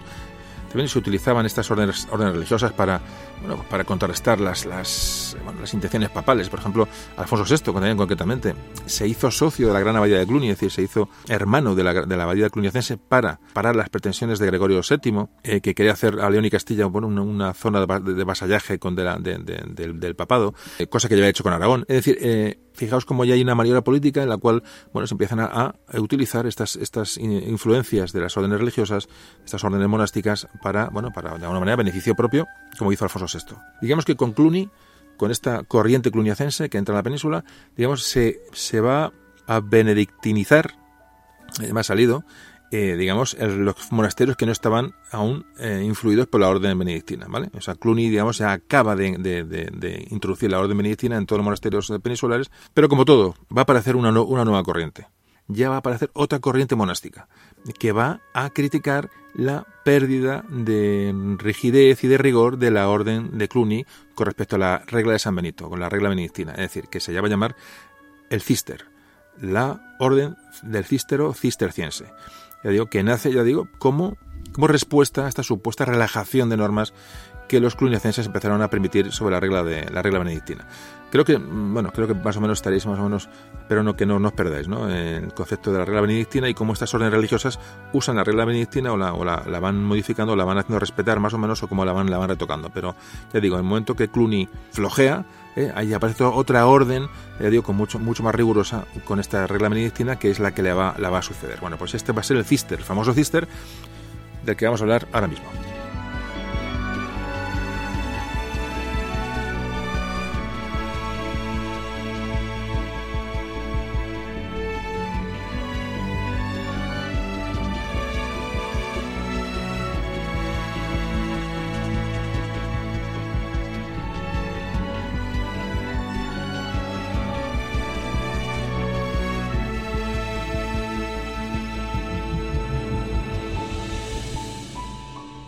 Bueno, pues aparece la orden cisterciense, el cister. El, su principal impulsor, Bernardo de Claraval, nació en el año 1090 y murió en el 1153, para ubicarnos en el, en el tiempo. Bernardo de Claraval, un personaje importantísimo, que fue el que hizo nacer el cister, fue un consejero fundamental de los papas, gran influencia del cister en la sede pontificia.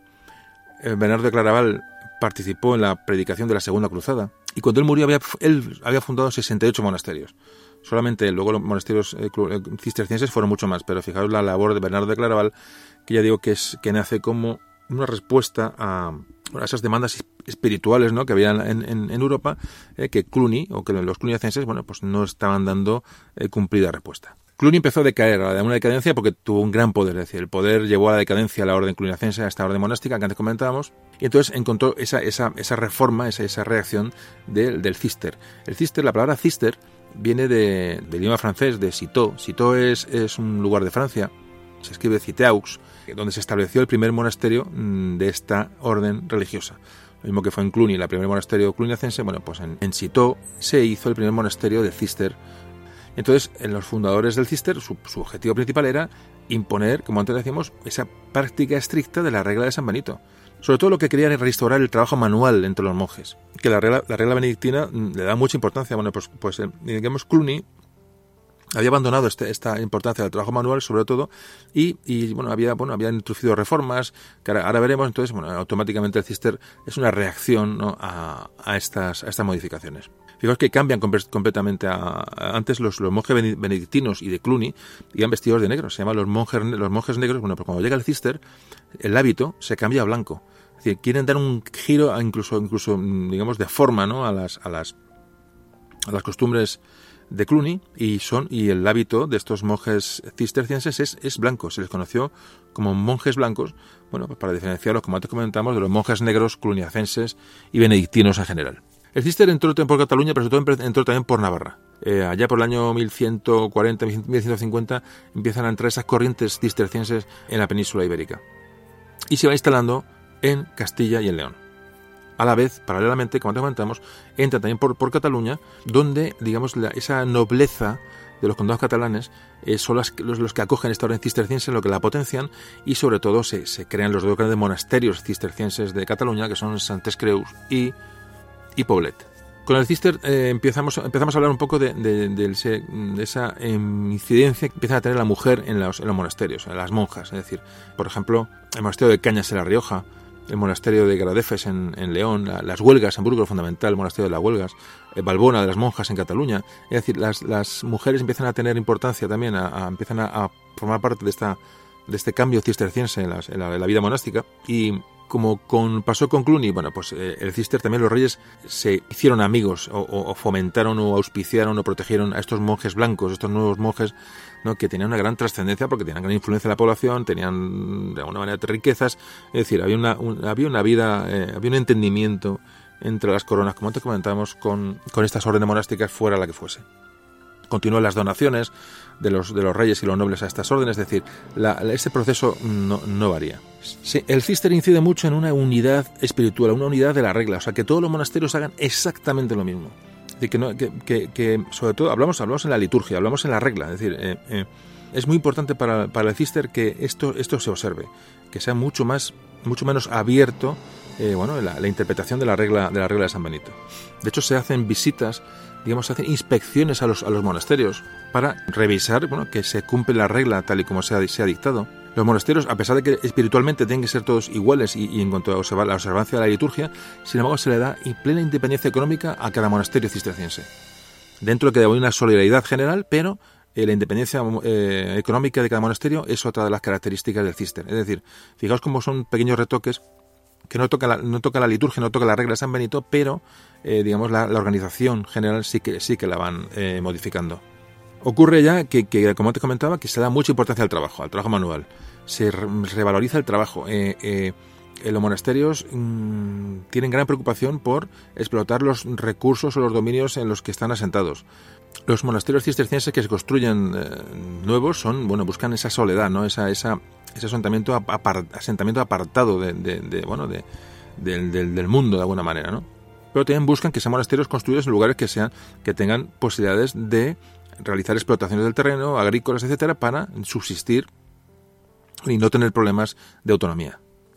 Bueno, esta expansión cisterciense por, por, los, por, los, territorios, estamos hablando ya de, territorios prácticamente de, reconquista, de fronteras, sobre todo en, en la península con, con los musulmanes, eh, van, van, avanzando. Hay un momento en que eh, bueno, no, hay, no hay monjes o conversos suficientes para, para aprobar los monasterios y tienen que arrendar tierras a, esas, a la población, ¿no? a esa población de repoblación, valga la redundancia, y entonces, bueno, pues, pues tienen que tienen que acudir a, bueno, a, a mano de obra externa para empezar a mantener aquellas grandes explotaciones cistercienses. Sobre todo, repito, sin olvidar la, no importante, sino imprescindible ayuda que recibían de, la de, las, de las monarquías. Directa o indirectamente, eh, los monarcas son los que fundan, eh, donan y, y, bueno, y los que realmente hacen que estos monasterios tengan, tengan viabilidad. Tenemos grandes ejemplos de monasterios cistercienses, por ejemplo, bueno, arrancamos de Poblets, Santas Creus, Leire, Monasterio de Oliva, Santa María de Huerta, Balbuena, Matallana, Moreruela, Sandoval, Belmonte, Osera, Carracedo, Monasterio de Sobrado, Monasterio de Cister hay muchos, y ya digo, me imagino que todos cerca, muchos, eh, cuanto más al norte lleváis, evidentemente, más monasterios podéis visitar. Y os recomiendo de verdad que todos estos que estamos hablando, pues si, si os apetece, después de escuchar este capítulo, bueno, pues si os creado inquietud, no os, no os perdéis una visita a un monasterio. Si vivís cerca, eso siendo domingueros, ¿no? Acercaos una, una tarde que tengáis libre y en soledad y, en, y con tranquilidad hacer la visita al monasterio. De verdad que, que, bueno, yo lo considero indispensable y eso es una joya. Tenemos auténticas joyas en, en, bueno, y monasterios preciosos y a veces escondidos y desconocidos. Es una, la verdad que os lo recomiendo realmente, bueno, ese es el motivo de este podcast realmente, ¿no? El, fomentar un poco eh, la cultura y fomentar sobre todo el turismo, fomentar nuestra historia fomentar que nuestro patrimonio se ha conservado, se ha visitado y se ha disfrutado, ¿no? Que, que, que es de alguna manera lo que me hace estar aquí sentado delante de este, de este micrófono, como siempre os digo. Bueno, pues como comentábamos, eh, los, los reyes tuvieron eh, eh, bueno, gran influencia, como antes comentamos, en la, a favor de Cister, eran sus, sus protectores. Entonces, en, el momento de la expansión del Cister, los reyes que en ese momento en la península son los que van a apoyar el Cister. Es decir, por ejemplo, el caso de en los condados catalanes, como Ramón Berenguer IV, por ejemplo, Alfonso II, Sancho VI, Alfonso VII en Castilla, Alfonso VIII también, Fernando II, Alfonso IX también, Alfonso I. Es decir, hay, hay una serie de, de, reyes que en unas, en unas zonas u otras van a apoyar de una manera decisiva al cister y lo van a mantener y lo van a auspiciar. También existe un movimiento cisterciense femenino, como antes hablábamos. Hay muchas zonas en los que no hay repoblación en monacal o monasterios masculinos y sí que hay los hay femeninos, es decir, no hay hombres para no hay monjes, pero sin embargo sí que hay monjas en, algunos lugares de, incluso de repoblación, fijaos la, la cuestión. Lo que ocurre es que muchos monasterios estrictamente femeninos se alojan o se, o se construyen en, eh, muy cerca de los núcleos urbanos. Esto es una, también una, una, un denominador común. La fundación de los monasterios femeninos siempre o casi siempre es llevada a cabo por mujeres de la familia real o familias nobles. Siempre, siempre por mujeres. Por ejemplo, monasterios femeninos tenemos el de Balbona y las huelgas como lo más de los más importantes. el monasterio de Tulebras también, el monasterio de las Franquesas, el monasterio de Carrizo, el monasterio de San Miguel de las Dueñas. Bueno, es que mm, no los quiero nombrar todos porque, porque ya digo, tenéis mucha información y, podéis encontrarla en cualquier, en cualquier lugar. Bueno, pues ya hemos hablado de Cluny, hemos hablado del Cister, hemos hablado de estas, de estas mm, digamos, interpretaciones, interpretaciones de la regla benedictina que hicieron unos y otros y cómo unos sustituyeron a otros y cómo luego hablaremos un poquito de las características de cada de cada de cada movimiento, de Cluny y del Cister, de una manera muy, muy más por encima en cuanto a la arquitectura, que es muy importante, porque también es, eh, eso hablaremos ahora después, para valorar las construcciones que veamos, el románico, el gótico, bueno, más o menos, eso hablaremos ahora un poquito después, porque me parece imprescindible, como digo, de cara a disfrutar una visita a un monasterio y, conocer su, bueno, sus características y, ya digo, y, saberlo apreciar. Bueno, pues vamos a hablar, aparte de Cluny y Cister, eh, hubo otros movimientos monásticos, lo vamos a tocar un poquito por encima para que veáis que existieron y ya pasamos un poco ya más a meternos un poco en la vida interna, la construcción, en, el modo de vida, eh, en, un poco de los de los monasterios. Pero antes vamos a hablar en un minuto, vamos a hablar de otros movimientos monásticos que también merecen ser nombrados.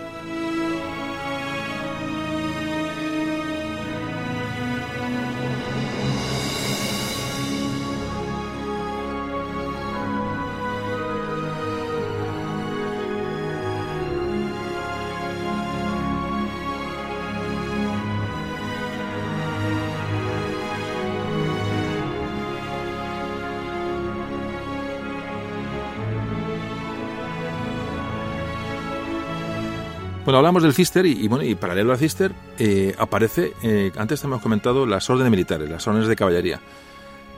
Esta aparición de monjes, realmente son monjes, pero monjes soldados. Estos combinan la vida de monasterio, la vida, la vida de reclusión monástica y espiritual con el, con, el combate, con, con, la, con, la, con, la guerra. Esta caballería medieval, ¿no? Eh, em, fundamentalmente para enfrentarse al Islam en la Reconquista. O sea, esa es la cuestión. Estos monjes guerreros. Bajo la regla de San Benito nacieron los templarios, la orden de los templarios, famosos templarios. En España surgieron las órdenes de Calatrava, la, Orden de Alcántara, la Montesa, la Orden de Santiago, es decir, todas las órdenes militares que hablaremos. A un podcast vamos a dedicar a, o tocaremos mucho más de cerca las órdenes, las órdenes militares, eh, que que eran monjes guerreros. Eran monjes guerreros, eh, un curioso tema, y jugaron un papel, un papel importantísimo en la reconquista, como, como veremos en su momento. Pero bueno, hoy no nos vamos a meter en esto, que sabéis que existen estas, estas órdenes militares de, de monjes guerreros y que, hablaremos de ella en otro, en otro programa muchas comunidades bajo la tutela de un abad, bueno, pues eh, eh, adoptaron la regla de, San Agustín eh, por su cuenta, es decir, como lo mismo que hicieron, hizo la Orden de Santiago.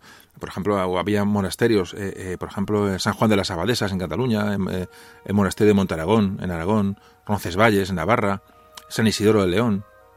Estas, estas gentes, bueno, pues, pues de manera, de manera libre y de manera autónoma, pues, pues adoptaron la, regla de San Agustín. Un poco para que veáis que tampoco era una, era estricto la regla, la regla benedictina, sobre todo son avanzan los, avanzan los años, bueno, pues van apareciendo estas, estas nuevas reglas que muchos adoptan, bueno, porque, porque les gusta más o porque, creen más en ellas, ¿no? Aparecerá más tarde eh, la orden eh, premonstratense, que nace en Francia, esta orden premonstratense, eh, que es muy importante porque, digamos, alterna la vida monástica de encierro con, bueno, con, la, con, la, el apostolado externo, es decir, la, difusión de la, del, del, cristianismo fuera de las paredes del monasterio. Es decir, predicaban, acudían a parroquias y, bueno, de alguna manera tienen más contacto con la gente. Por ejemplo, hay monasterios premonstratenses, por ejemplo, en Castilla, fueron característicos, por ejemplo, el monasterio de Retuerta, hablamos ya del siglo XII, ya, más, más avanzado, el monasterio de la Vid, monasterio de Aguilar de, Aguilar de Campo, por ejemplo, es, en monasterios eh, premonstratenses. Bueno, aparece San Bruno y, es el que va a, bueno, a, crear esta, esta, esta orden eh, monástica que eran los, los cartujos, los cartujos que eran, bueno, esta regla les hacía mucho más cerrados, más orientados hacia el, hacia, hacia el ermitaño más que al, monasterio. Hay monasterios cartujos en España, por ejemplo en, Tarragona, en, Escaladei, por ejemplo en, San Paul de Mar, en Gerona, en Portaceli, en Valencia. Es decir, hay eh, monasterios que tienen cartujos en, Castilla. Para que veas un poquito que de alguna manera hay otras órdenes religiosas que comparten espacio con la regla benedictina. Y para terminar con esto de las órdenes, aparecen las órdenes llamadas órdenes mendicantes. Órdenes mendicantes que son también llamadas órdenes, eh, llamadas órdenes de predicadores. Son ya órdenes que aparecen ya casi en el siglo XIII y con el nombre de dominicos y franciscanos, ya también nos suena. tanto dominicos como franciscanos son órdenes llamadas mendicantes. También surgen como respuesta, es una reforma ¿no? a estas, a cuando las órdenes monacales habían relajado absolutamente las normas de comportamiento. ¿eh? Eh, para, que estos dominicos y franciscanos, sobre todo lo que buscaban era el contacto más directo con los fieles. Y estos, estos monasterios, eh, estos, de estos monjes, siempre estaban muy cercanos a las ciudades, incluso dentro de ellas. También se crearon estos monasterios dominicos y franciscanos en, a lo largo del Camino de Santiago, son, son muy característicos, donde daban asistencia a los, a los viajeros. Estos centros dominicos y franciscanos se hacían muchas veces en, bueno, en casas que alguien donaba a, estos, a, estas, a estas órdenes. En las iglesias se hicieron nuevas, eh, a veces se ampliaba alguna ermita antigua. Eran nuevas órdenes bueno, que buscaban poco bueno, pues la, la, bueno, la, practicidad, ¿no? el, llegar, el llegar a la gente de abajo y el, llegar un poco también a, la, a, predicar, ¿no? como su nombre indica, órdenes mendicantes se llamaron órdenes, órdenes de predicadores. De hecho, estas iglesias nuevas que construían se, se le da mucha importancia a la acústica, porque los sermones a los fieles era digamos, lo que ellos daban importancia.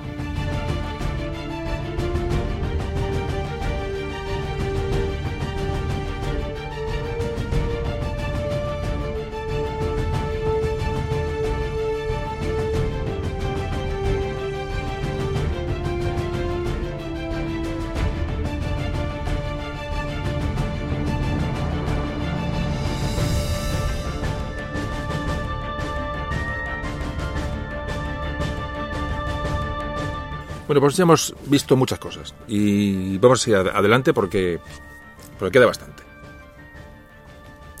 Vamos a hablar de ya cosas más, más concretas. Eh, eh, la construcción de los monasterios.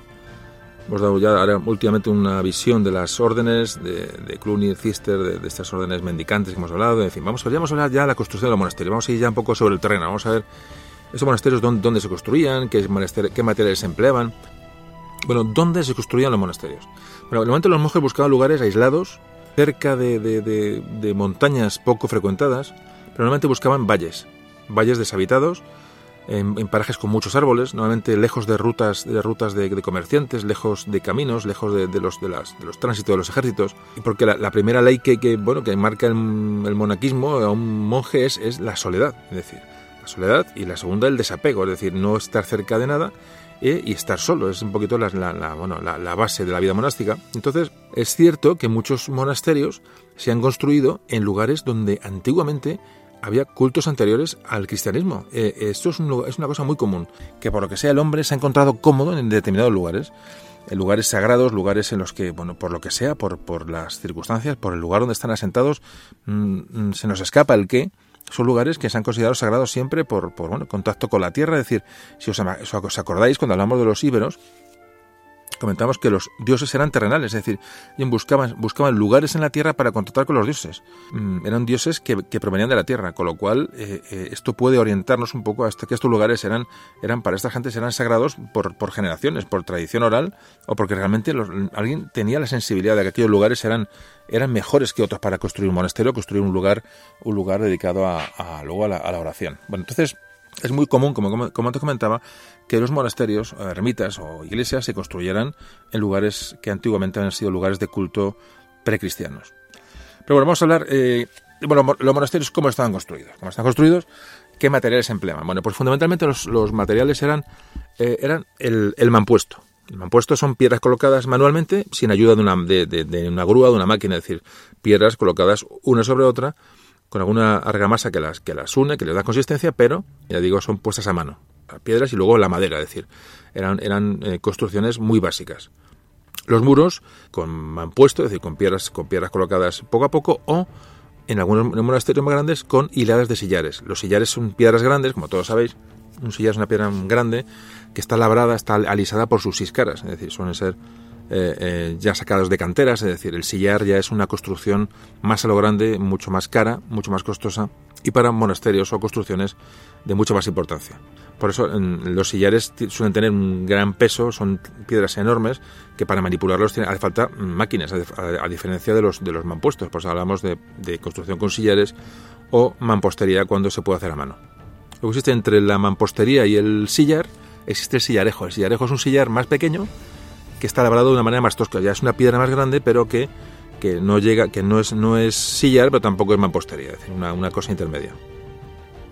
Pero da igual, nos encontramos que, como en la construcción normal de las, de los, de las poblaciones eh, medievales, si en la zona hay pizarra, pues se usa pizarra para, construir el, monasterio. Es decir, se coge lo que hay, sobre todo en el trabajo de mampostería, eh, estos monjes cogen lo que hay en el terreno para, construir el, monasterio o los principios del, monasterio.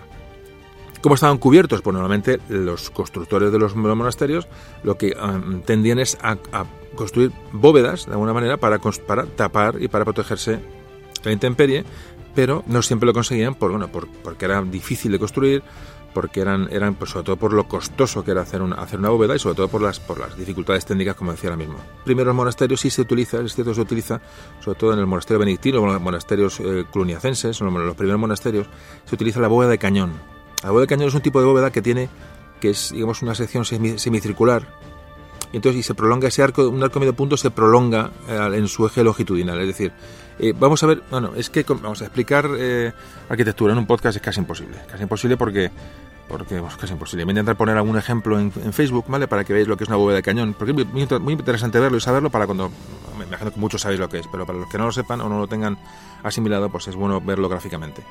Es decir, en sí una, una bóveda de cañón es un, es un pues como un túnel del metro, ¿no? De alguna manera, un túnel redondo, ¿no? Un semicírculo que se, que, que se prolonga longitudinalmente. Eso es, digamos, la bóveda de cañón, que es más inestable, porque ejerce mucha presión sobre los laterales, es decir, es una, arquitectónicamente es bastante simple, muy básica.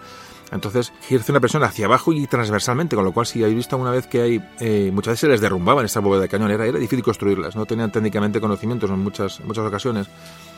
Y entonces, ¿qué se utilizaba? Sobre todo en el románico. En la, arquitectura románica se utilizaban contrafuertes. Los contrafuertes son estas, estas columnas adosadas a los, a los laterales de, las, de, los, de los muros de las, de las iglesias digamos, para darle, darle sujeción. Es decir, la bóveda de cañón ejercía tal presión sobre, sobre los muros que había que reforzar esos muros con, con contrafuertes. Intentaré daros una, eh, idea de esto en, en, digo, en Facebook y en la página web de memoriasduntamor.com para bueno, que tengáis algún tipo de orientación. Es interesante saberlo, digo, sobre todo luego de cara cuando hagáis las visitas correspondientes. Entonces, ¿qué ocurría con esta bóveda de cañón? Si hacía tanta presión sobre las paredes, pues si hacías ventanas, evidentemente estabas debilitando la construcción, con lo cual eran bóvedas con poca luz. Es decir, la iglesia románica tiene, con la bóveda de cañón, tiene muy poquita luz porque no se hacen ventanas. La, hacer una ventana era un riesgo, es decir, era debilitar la estructura. Entonces, eh, había, nuevamente, ese mundo de bóveda de cañón románico está muy poco iluminado y más tarde aparece la bóveda de crucería. Digamos, un poco asociamos, fijaros, aunque es un poco eh, básico general, pero bueno, vamos a asociarlo. Siempre me gusta dar alguna pauta y es asociar Cluny al románico y el cister al gótico. ¿Vale? Eh, ¿Qué ocurre cuando las técnicas arquitectónicas van, se, van, se van descubriendo nuevas, nuevas, nuevos métodos? Aparece la bóveda de crucería. La bóveda de crucería, ya, ya, ya os daré, os daré algún tipo de, esquema. Bueno, esta bóveda de crucería lo que hace es, permite ganar altura eh, por el reparto de fuerzas de, esa bóveda, permite que los, muros sean mucho más finos, va a aguantar igual, incluso va a ser más alto, es, pura, pura, pura matemática, pura física. Entonces, eh, permite también, al mismo tiempo, crear más ventanas en los muros, es decir, no hay tanto riesgo de, que se les caiga la bóveda a estas, a estas gentes. Entonces, eh, digamos que esta bóveda de crucería va a dar lugar a la arquitectura gótica, que como antes, antes comentaba, y que va a estar muy, muy asociada a las construcciones del cister. Si ves un monasterio cluniacense o un monasterio cisterciense, pues vais a ver las diferencias. ¿Veis? Pues podéis ver una bóveda de cañón y una bóveda de crucería, vais a dar cuenta de lo que estamos hablando. Y como veréis, como una bóveda de cañón prácticamente no tiene, no tiene, no tiene iluminación y las bóvedas de crucería tienen pues ventanas, incluso cristaleras. Entonces podéis ver cómo, bueno, pues en una construcción gótica con, bóveda de crucería, veréis como esas grandes vidrieras ¿no? en, catedrales, etcétera, bueno, veréis como hay, más luz, más posibilidad de, bueno, de, dar, de hacer ventanas, los muros son más estrechos, no hay apenas contrafuertes, en contraposición con el, con el románico, que ya digo, más oscuro y por todo por problemas técnicos de construcción. Evidentemente es importante saberlo, ya digo, si alguno no se ha percatado del asunto. Realmente la bóveda de crucería lo que hace es que repercuta el peso de la bóveda sobre los cimientos, a través, o sea, a través de, las, de los pilares, de las columnas, pero el peso se recibe abajo, es decir, el, muro en sí, el muro es prácticamente para cerrar la, cerrar la construcción, cerrar la iglesia, no, no, no tiene una misión de sustento como tenía la bóveda de cañón. Eh, fijaos la, lo, diferente, ¿no? Esto sí que es arquitectura de verdad, ¿no? El, ir descubriendo todas estas, estas novedades de manera que, que es pura física y matemática como, como estaba comentando antes, realmente es muy interesante. Y por eso aparece el, arco ojival. En vez del arco de medio punto románico, aparece el arco ojival, que va relacionado, como digo, con esta bóveda, de crucería y el reparto de pesos. Siempre se ha dicho que, que, esta, la, arquitectura, la arquitectura gótica, a diferencia de la románica, es como si que la, bueno, esta construcción fuera un esqueleto, un esqueleto eh, que, que soporta el peso de manera y luego el resto, el resto de, muros, vidrieras, etcétera, es, es la piel de la, de la catedral, por ejemplo. Siempre se ha, dado esa, esa, similitud que es muy bonito el, y se entiende bastante bien eh, para dejar que pase luz y de alguna manera es, piel, ¿no? La estructura ósea de la catedral es realmente esa estructura de, de, esas, de esas bóvedas y de esas, y de esas columnas que transmiten el peso hacia, hacia los cimientos. Como digo, en contraposición, en contraposición con, lo, románico. Bueno, pues esto es un poquito la, la diferencia y vamos, a hablar de todo. Tenemos que hablar un poquito de arquitectura, es que es muy interesante. Lo que pasa es que una vez he intentado eh, he pensado en hacer un programa sobre el románico y no sé si, si puede ser viable hacer un programa sobre el románico porque eh, esto hay que hay que verlo, o sea, explicarlo con palabras es muy complicado, muy complicado y probablemente me atreva, me atreva a hablar del románico porque es fundamental y que en España hay mucho románico y la verdad que es una maravilla, pero una maravilla. Pero bueno, todo llegará, todo llegará y a ver si algún día me, algún día me arriesgo y hablamos del románico sin datos visuales, que es muy, que es muy complicado. Bueno, pues eh, vamos a hacer una pequeña pausa y seguimos hablando, hablando de las, construcciones, las construcciones de los monasterios y, las construcciones eh, románicas, góticas, etcétera.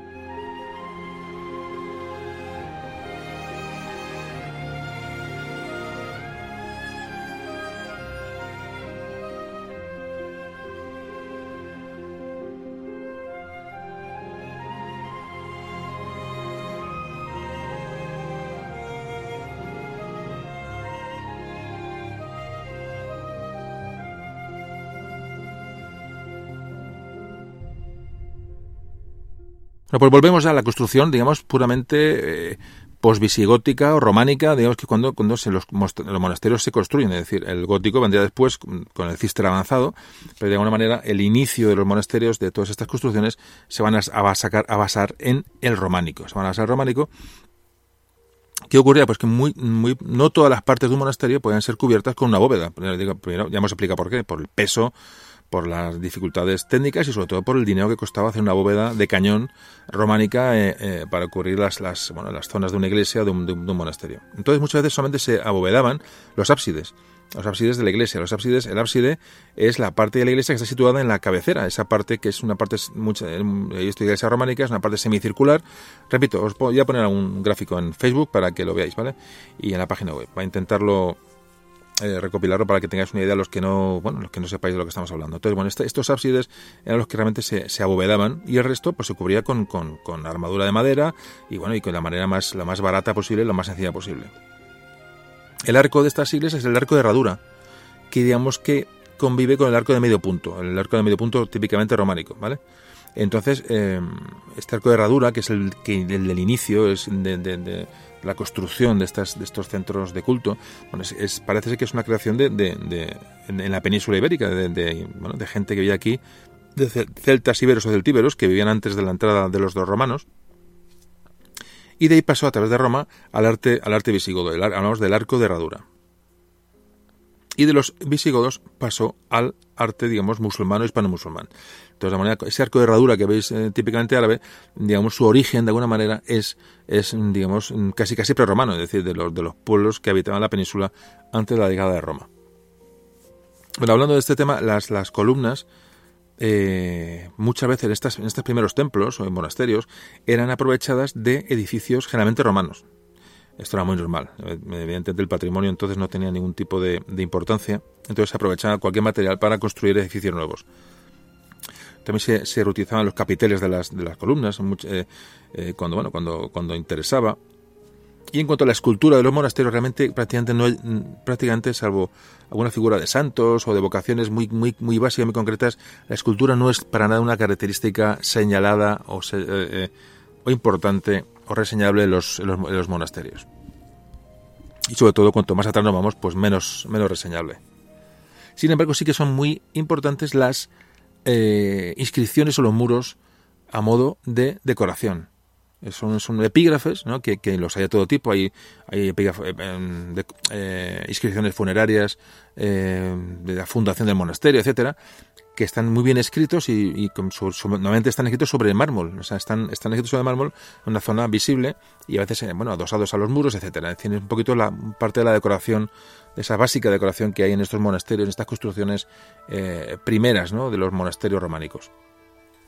Y la pintura, la que no podemos olvidar, eh, era muy importante. Lo que pasa es que vemos ahora un monasterio, una iglesia, un monasterio románico, y lo vemos con la piedra lisa, la piedra, mm, digamos, bueno, casi casi lijada, ¿no?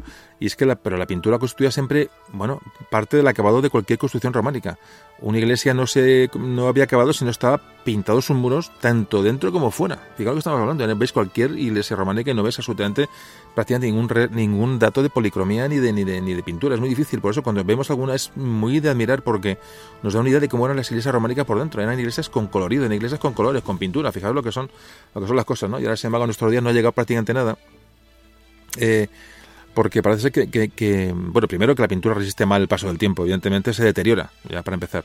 Pero es que además, durante el siglo XIX y siglo XX, se puso de moda que todas estas, construcciones románicas se le dieron lavado, lo que se llamó un lavado de cara, en los que solo se respetaba, en algunos casos, alguna pintura mural que bueno que representara algo que estuviera bien bien conservada y se respetaba algo pero de casualidad es decir eh, eh, los exteriores por ejemplo los exteriores que estaban enlucidos, los exteriores de una, de una iglesia románica estaban enlucidos, es decir, tenían, tenían, eh, tenían su, su, bueno, su, su, su, acabado, bueno, pues eran raspados hasta que saliera la piedra, el sillar, la mampostería o lo que hubiera, o ello lo que tuviera debajo. Bueno, pues, pues esto se ha hecho durante muchísimos años, ¿no?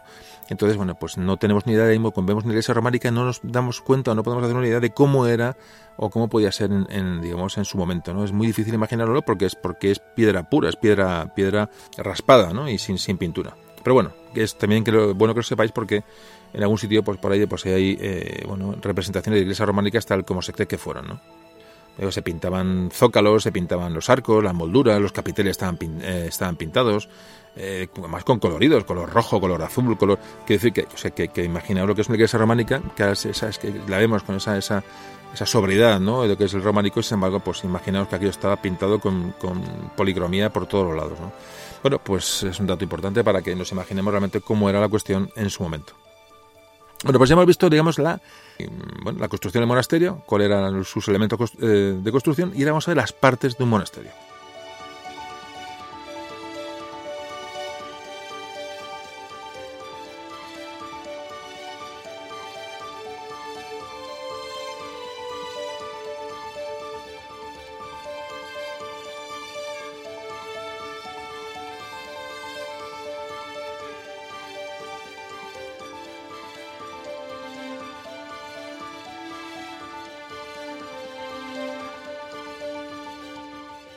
Las dependencias o la, digamos, la, norma de, construcción de monasterios se consolidó sobre todo con, bueno, por con la orden de benedictina, por supuesto, con Cluny, eh, con el románico, en la, alta, en la Alta Edad Media, y además se van a dar las pautas de construcción de un monasterio.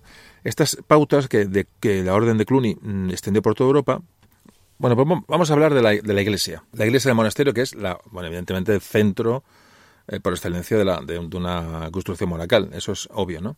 Y las iglesias de los monasterios prácticamente no presenta muchas diferencias con una iglesia normal del clero secular, del clero normal de, cualquier, cualquier, población, es decir, no hay unas grandes diferencias. Lo que sí es verdad es que casi siempre se orientaban al este, como el resto de las iglesias cristianas, ¿no? Eh, salvo, bueno, salvo que la topografía obligara a otra cosa. Entonces, la planta de una iglesia, de un monasterio, siempre de cruz, la cruz latina, cristiana, que todos conocemos. Esa era la, planta, tenía su, bueno, su planta longitudinal, su, crucero, es decir, para formar la cruz, esa planta de cruz, y tenía su ábside o ábsides detrás, digamos, de lo que es el, altar, eh, el altar mayor, detrás, pues, su ábside al final de la, de la iglesia.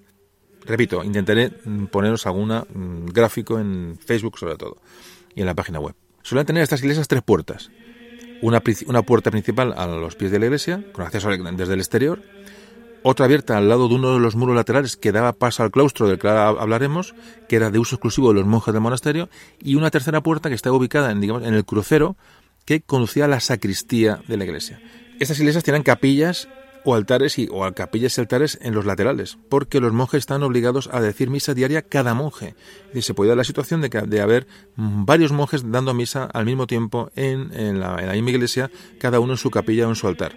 Misas paralelas, bueno, luego fueron, digamos, de alguna manera cambiadas o eliminadas ya por estas órdenes, mendicantes que antes hablamos de franciscanos y dominicos. Bueno, pues estos franciscanos dijeron que solamente eh, había un monje que daba misa y los demás escuchaban aquella misa. No tiene por qué haber tanto monje con, misas a la vez, ¿no?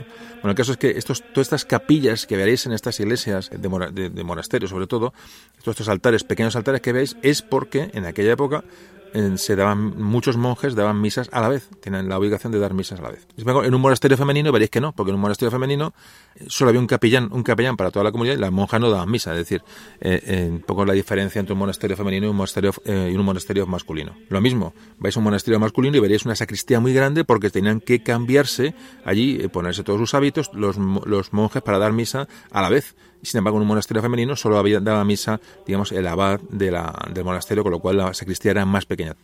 Luego estaba el presbiterio. El presbiterio es el lugar donde está, donde, está el altar mayor y el, y el, retablo. El retablo es posterior a esta época. Estos retablos grandes de madera que habéis visto en muchas, en muchas iglesias son posteriores. En aquella época estos retablos no existían. Los retablos vienen a partir del siglo XV y XVI. Y pasamos al coro. El coro que se encuentra, bueno, esto en esta, esta zona, en la nave central, veréis muchas veces en las iglesias, bueno, pues esto es una zona enrejada, que tiene un montón de sillas de madera preciosas, ¿no? Labradas, con unos adornos increíbles, ¿no? Pues esta, esta, esto se llama coro, es el coro que suele estar en la nave central de la iglesia y en el centro del coro, si os fijáis alguna vez que veis una eh, catedral, lo vais a ver, no hace falta ir a un monasterio, en cualquier catedral veréis el coro y veis como en el centro del coro hay un mueble, un mueble muy grande, se llama, se llama facistol. El facistol es el soporte de, los, de un libro de, de, música coral, ¿no? que es el que, en, que está escrito con unos caracteres muy grandes para que puedan ver los monjes desde sus lugares eh, donde están sentados y, cantar eh, la letra que toca en ese momento eh, mirando a esos, a esos enormes libros con caracteres enormes que están sujetos en este, en este mueble, ya digo que está en el centro. Vamos a hablar del claustro. El claustro es ese, ese, bueno, el claustro es ese patio grande, ¿no? Con, con arcos, con columnas, ¿no? que, que digamos, que tiene su pozo en el centro, que todos recordaréis, ya digo, en, monasterios, catedrales y construcciones religiosas, que es un lugar espectacular. Eh, normalmente son de, raíz benedictina, son, de alguna manera están construidos bajo la regla, la regla benedictina. Normalmente tiene cuatro galerías y una de ellas está pegada, digamos, a la pared, adosada a la pared de la iglesia. Bueno, pues la iglesia por eso tenía una puerta de acceso al claustro. Es de planta cuadrada, y cada uno de estos de estas galerías, que en el claustro de las cuatro, porque son para ser planta cuadrada tiene cuatro galerías que lo que lo conforman, se llaman también pandas. Pero bueno, vamos a, vamos quedarnos con el nombre de galería. En el centro siempre su, su pozo, su pozo y un pequeño jardín. Siempre todos los jardines tienen la característica de tener sus cuatro caminos de salida. Entonces cada, cada galería tiene un corredor, todos hemos paseado por esos claustros preciosos que hemos tenido en los, monasterios que hemos visitado, con sus columnas, en la mayoría, digo, románicas o góticas, de arco, de medio punto, arco ojival, dependiendo, bueno, pues esos, esos, esos, esas galerías o corredores están cubiertos muchas veces, ya os habéis fijado, por unos techos preciosos. Eso que decía, esos techos a veces de, bueno, labrados en piedra o con artesonados de madera impresionantes que tienen estos, estas galerías de los, de los, de los claustros. Las, esas estancias que tienen el claustro casi siempre tienen una distribución muy en función de estas normas benedictinas que da la regla de San Benito. Por ejemplo, la galería este, el edificio este del, del, del claustro, siempre está dedicado a la sala capitular. La sala capitular tiene ese nombre porque eh, viene del capítulo. La palabra capítulo viene, del latín capitulum, viene también de, viene de, caput, de cabeza. Digamos, es un órgano de mando, un, órgano colegiado que tiene, tiene entidad jurídica sobre el, sobre el monasterio. Entonces, aquí en esta sala capitular se reunía la comunidad de monjes, su abad, bueno, pues para hacer capítulo. Entonces, ¿qué pasa? Bueno, pues, pues eh, se recordaba la regla, la regla correspondiente, pues se leía la regla, la regla benedictina, pues se leía, se memorizaba, se comentaba, se conversaba sobre asuntos eh, domésticos del, del, monasterio, sobre, sobre digamos, el día a día del, monasterio, las normas, eh, pues, mejor sanciones. Era el lugar un poco de reunión y de, y de, no tertulia, pero sí de una manera de puesta en común de la comunidad monástica en el monasterio. Esto se hacía en la sala capitular. Después de la iglesia, la primera que se construía era, en el, claustro, era la sala capitular, es decir, la galería que albergaba la sala capitular. Luego hablamos de la sacristía, la sacristía de un monasterio. Es, la sacristía suele ser pequeña y estaba cerca de la, iglesia y muy pegada al claustro. Ya digo, ahí era el lugar donde se vestían para la liturgia. La galería oeste de un claustro casi siempre, por lo general, va a albergar la cilla. La cilla es el almacén, la despensa, la bodega, donde se guarda todo el, grano, el vino, la, es decir, las provisiones de un monasterio se guardan en la cilla, que digo suele estar, por lo general, en la zona oeste.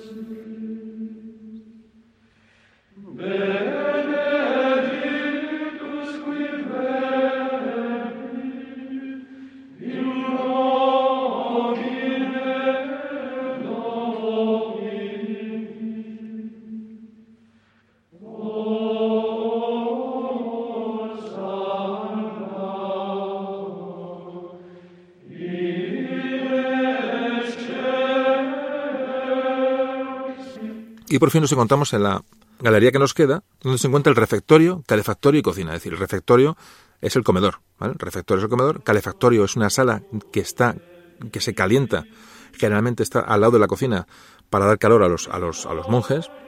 Fijaos que esos monasterios que hemos visto por ahí, eh, perdidos en montañas nevadas absolutamente heladas, tenían este, este calefactorio que, repito, solía estar cerca de la cocina y que, mm, bueno, esa cocina transmitía el calor al, calefactorio para que esta gente pues pudiera más o menos medio vivir, ¿no?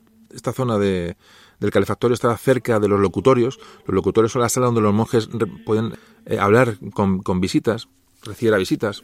Y muchas veces, aprovechando el calor de la cocina, lo mismo que se ponía, se ponía el calefactorio al lado de la cocina para que esta gente se calentara, muchas veces cuando los monasterios tenían dos plantas, se aprovechaba la planta superior de la, encima de la cocina para colocar los dormitorios. Y que esta gente, pues, repito, pues pudiera más o menos tener un calor eh, mínimo a la hora de, de descansar. Bueno, pues el refectorio, que junto con la cocina y el calefactorio estaban en la zona sur, esto en una zona de, espacio, un espacio abovedado, un espacio alto, tenía que ser amplio para, para, que, para que pudieran entrar todos los monjes del, del, monasterio.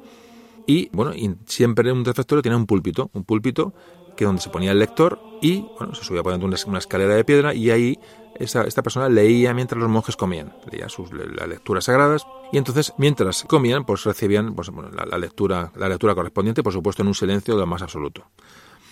Y por último estaba el dormitorio que antes hemos comentado, que si estaba, eh, se podía hacer de alguna manera encima de, la cocina, se construye allí para intentar dar, transmitir calor de la, de la cocina a, bueno, a esa zona de, a esa zona de descanso. Los monasterios también tenían, por supuesto, una zona, una enfermería, una enfermería y, botica. Fijaos, una de las, de las normas más claras de la regla de San Benito, de la regla benedictina, era que que había que ejercer la caridad con los pobres y con los enfermos. Entonces se crearon en muchos monasterios, se crearon hospitales, pero que tenían que tener también eh, a veces estaban muy cerca, cerca del monasterio, a veces estaban alejados del monasterio, no, siempre estaban pegados. Los hospitales este, eran un poco la excepción a la construcción monástica, aglutinada.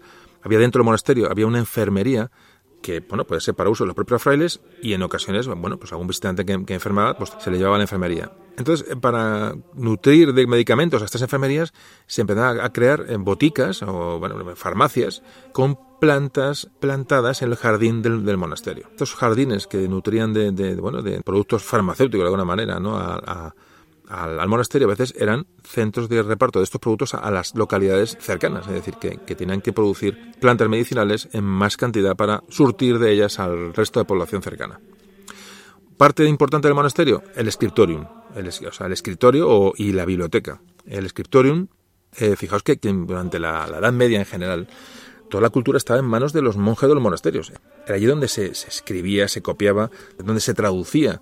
Era una zona, normalmente mm, intentando que también fuera protegida y sobre todo que estuviera, bien ambientada, también darle calor de alguna manera para que aquella gente pudiera trabajar. Tenía pupitres, tenía atriles, tenía estanterías y bueno, tenía, sus pergaminos, sus tintas, tenía sus, elementos necesarios para, bueno, para escribir en esta biblioteca había, había zonas de acceso restringido, aunque, aunque parezca un poco novelesco, pero es, cierto, eh, porque había muchas publicaciones que estaban prohibidas leer a los, a los monjes, estaban censuradas, estaban tachadas de publicaciones que eran publicaciones, digamos, que se consideran eh, eh, que eran herejías. Había muchos filósofos de la antigüedad, había filósofos que estaban muy, muy censurados en la época monástica, entonces no se dejaba leer ciertas obras porque podían inducir a error a los, a los monjes, entonces estas obras estaban, estaban de alguna manera censuradas. Bueno, esto, si habéis visto el nombre, el nombre de la rosa, esta película que luego, bueno, como comentar como algo para hacernos idea de lo que era un monasterio de la época, pues lo podéis ver. Además, el, digamos, el argumento de, la, de este libro de Humberto Eco bueno, va sobre este tema, ¿no? sobre la biblioteca y sobre libros ocultos, etcétera. Una película muy interesante y un libro, sobre todo un libro muy interesante para conocer un poquito cómo era la vida, más o menos la vida de un monasterio al uso, ¿no? Bueno, entonces hemos hablado de este tema de la biblioteca, bueno, hablamos un poquito del cementerio, normalmente los, los monasterios tenían cementerios para los monjes, normalmente los monjes eran enterrados en, los, en, los, en el claustro, digamos, en los corredores de los claustros, se les pues, se construido una cripta y ahí eran, eran enterrados, los monjes cistercienses se enterraban directamente en la tierra, sin un ataúd y boca abajo y, bueno, es una, como una cosa curiosa. Y bueno, como otra otras dependencias de los, de los monasterios, bueno, pues, eh, la, por ejemplo, ya fuera de lo que es el monasterio, pues la huerta. La huerta, en parte fundamental, porque hablábamos de que la, economía del monasterio era de subsistencia, es decir, tenían, tenían que autoabastecerse, por lo cual la huerta era fundamental para momentos de, bueno, imaginaos, de, de, malas, de mala meteorología, de, invasiones, en, yo qué sé, por ejemplo, musulmanas, etcétera, etcétera, que tenían que tener autoabastecimiento, para lo cual la huerta era, era fundamental. Los monasterios grandes tenían unas huertas enormes, eran auténticos centros agrícolas, ¿no? Tenían norias al lado del río, tenían fuentes, tenían, agua canalizada y a veces en los monasterios se, construían hospederías fuera de lo que es el monasterio de la clausura para acoger viajeros. Pero bueno, en general, si el monasterio era grande, imaginaos un monasterio como bueno, su zona de, enclaustramiento, su zona de, retiro, pero alrededor tenía eh, una, una, gran economía. Es decir, alrededor había talleres, había, molinos, había lagares, había establos, había alfarerías. Es decir, había una, toda una industria creada alrededor del monasterio que era atendida por unos, hermanos, se llaman hermanos legos o hermanos conversos, que aparecen sobre todo con el cister, cuando se le da más, más importancia al trabajo manual. Bueno, pues estos mm, monjes, digamos, eh, de segunda, eran los que se ocupaban de las labores manuales y del monasterio. Para permitir a los monjes de verdad, a los monjes, a los monjes del coro, como se les denomina, los monjes internos en el monasterio, permitirles eh, ceñirse o centrarse en la vida contemplativa de oración y tal. Eh, hemos visto las características arquitectónicas, bueno, las partes del, del monasterio y ahora vamos a dar un pequeño repaso, pequeño repaso a las características, digamos, de, entre Cluny y el Cister, cuáles son las, las diferencias, por si veis un monasterio de uno u otro, pues tengáis un poco más, más de información. El podcast va a ser largo, ya digo que va a ser largo, porque nos queda luego hablar un poco de la vida dentro del monasterio, que es una parte muy interesante, y bueno, y, más o menos iremos, iremos avanzando. Como siempre digo, no importa que sea, no creo que sea importante que sea el, podcast largo, vais cortándolo, vais escuchándolo a trozos, pero creo que hay cosas que no, no se pueden dejar tintero porque entonces no se entendería prácticamente nada. Pues venga, pues seguimos ya hablando de los monasterios y vamos a hablar un poquito de las características o diferencias entre Cluny y los cluniacenses y los cistercienses para entender un poquito si visitamos un monasterio de una u otra orden, pues veamos algunas diferencias y bueno, y sepamos apreciarlo en un momento determinado. Pues enseguida volvemos.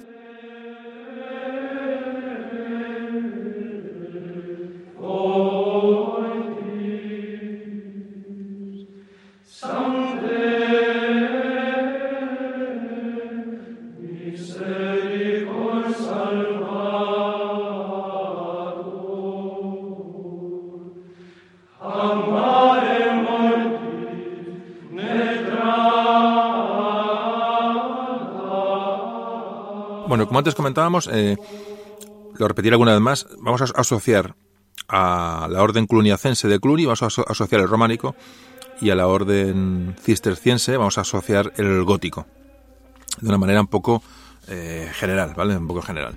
Entonces, el, el monasterio cluniacense, más, más del estilo románico, bueno, estaba sobre todo concebido como un lugar para rezar, pero mm, no, no tanto para trabajar. Un poquito la, la aparición del cister es para potenciar el trabajo manual, ¿no? Cosa que haya eh, abandonado Cluny de una manera más o menos generalizada. Entonces los monasterios cluniacenses eran, como no se trabajaba manualmente, era un sitio que fuera agradable, que fuera un remanso de paz, que fuera un sitio muy agradable, un sitio de retiro, un, sitio de, aislamiento para la gente que estaba allí. Entonces, estas edificaciones pues tenían eh, más adornos, más figuras, eh, alegorías a, bueno, a, pasajes bíblicos, tenían más imágenes de santos, tenían los capiteles más, más adornados, tenían más, más, eh, más epígrafes en, las, en, los muros, tiene un poquito mm, datos o signos que hacían que, según luego los cistercienses, dijeran que aquello distraía del objetivo real de, digamos, de aislamiento espiritual a los monjes. Entonces, eh, repito, cuando llega el cister, todos estos, estos adornos, todas estas características las va a eliminar. De alguna manera, Cluny lo que, lo que decía es que, que con aquellas, eh, esos adornos, esas, esas, esas formas externas, ¿no? De, de, de, bueno, bellas, ¿no? Buscaba la belleza, esta belleza lo que era, era, digamos, honraba a Dios de alguna manera, ¿no? Este, sin embargo, Cister decía, no, que, que esta belleza era distraer al monje del objetivo principal. Un poquito para que nos quedemos un poquito con la idea de, una diferencia de, de, visión de unos y otros. Entonces llegó el Cister y los monasterios se van a construir en unas líneas mucho más austeras. Entonces, edificios sin decoración. Digamos, lo importante era la, estructura arquitectónica que fuera fuerte, pero, pero prácticamente la, decoración era, era cero. Y eh, bueno, y al construir estos monasterios cistercienses con este estilo gótico, bueno, pues digamos, la expansión del gótico nace con esta expansión de monasterios del Cister. Muy importante. Bernardo de Claraval, que antes dijimos que era el fundador del Cister, quería una, arquitectura funcional, una arquitectura barata. Él critica, Bernardo de Claraval, critica las imágenes en piedra. Eh, las, imágenes bonitas en piedra las, las, critica. Dice que se olvida a los pobres porque cuestan dinero. Él potencia, digamos, la, bueno, la, austeridad y la falta de distracción de la gente que, que, habita, que habita un monasterio. Este es, eh, Bernardo de Claraval lo que hace mm, eh, cuando, bueno, cuando marca sus pautas para la construcción de un monasterio cisterciense, dice que los, lugar, los monasterios del Cister tienen que levantarse en lugares selváticos y decía concretamente, decía, ni en castillo, ni en ciudad, ni en aldeas. Un poco buscaba el aislamiento. Además buscaba mucho los valles.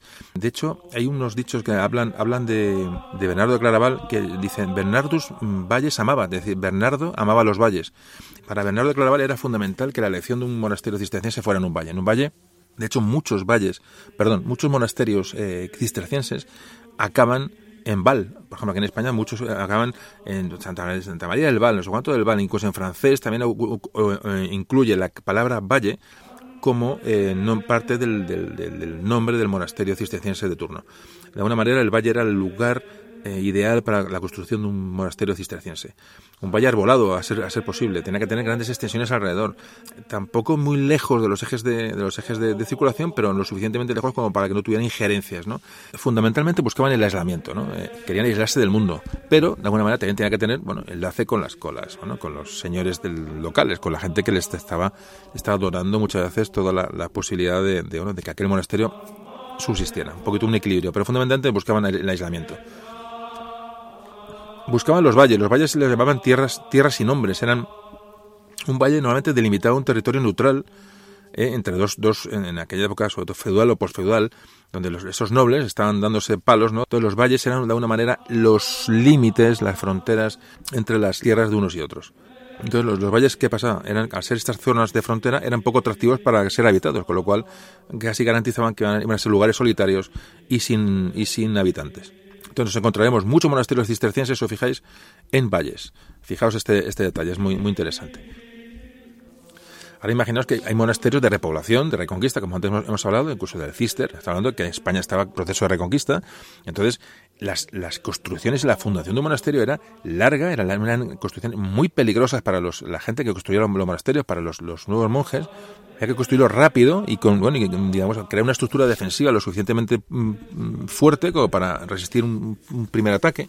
Tiene, añade más, más, eh, más emoción a toda esta, a toda esta historia que estamos, de la que estamos hoy hablando, en el que un monasterio se construía con carácter repoblador, es decir, se construía las fronteras que se iban, se iban reconquistando y podían sufrir efectivamente un contraataque de, de los musulmanes del sur en cualquier momento, ¿no? Entonces, bueno, pues esto hay que tenerlo en cuenta.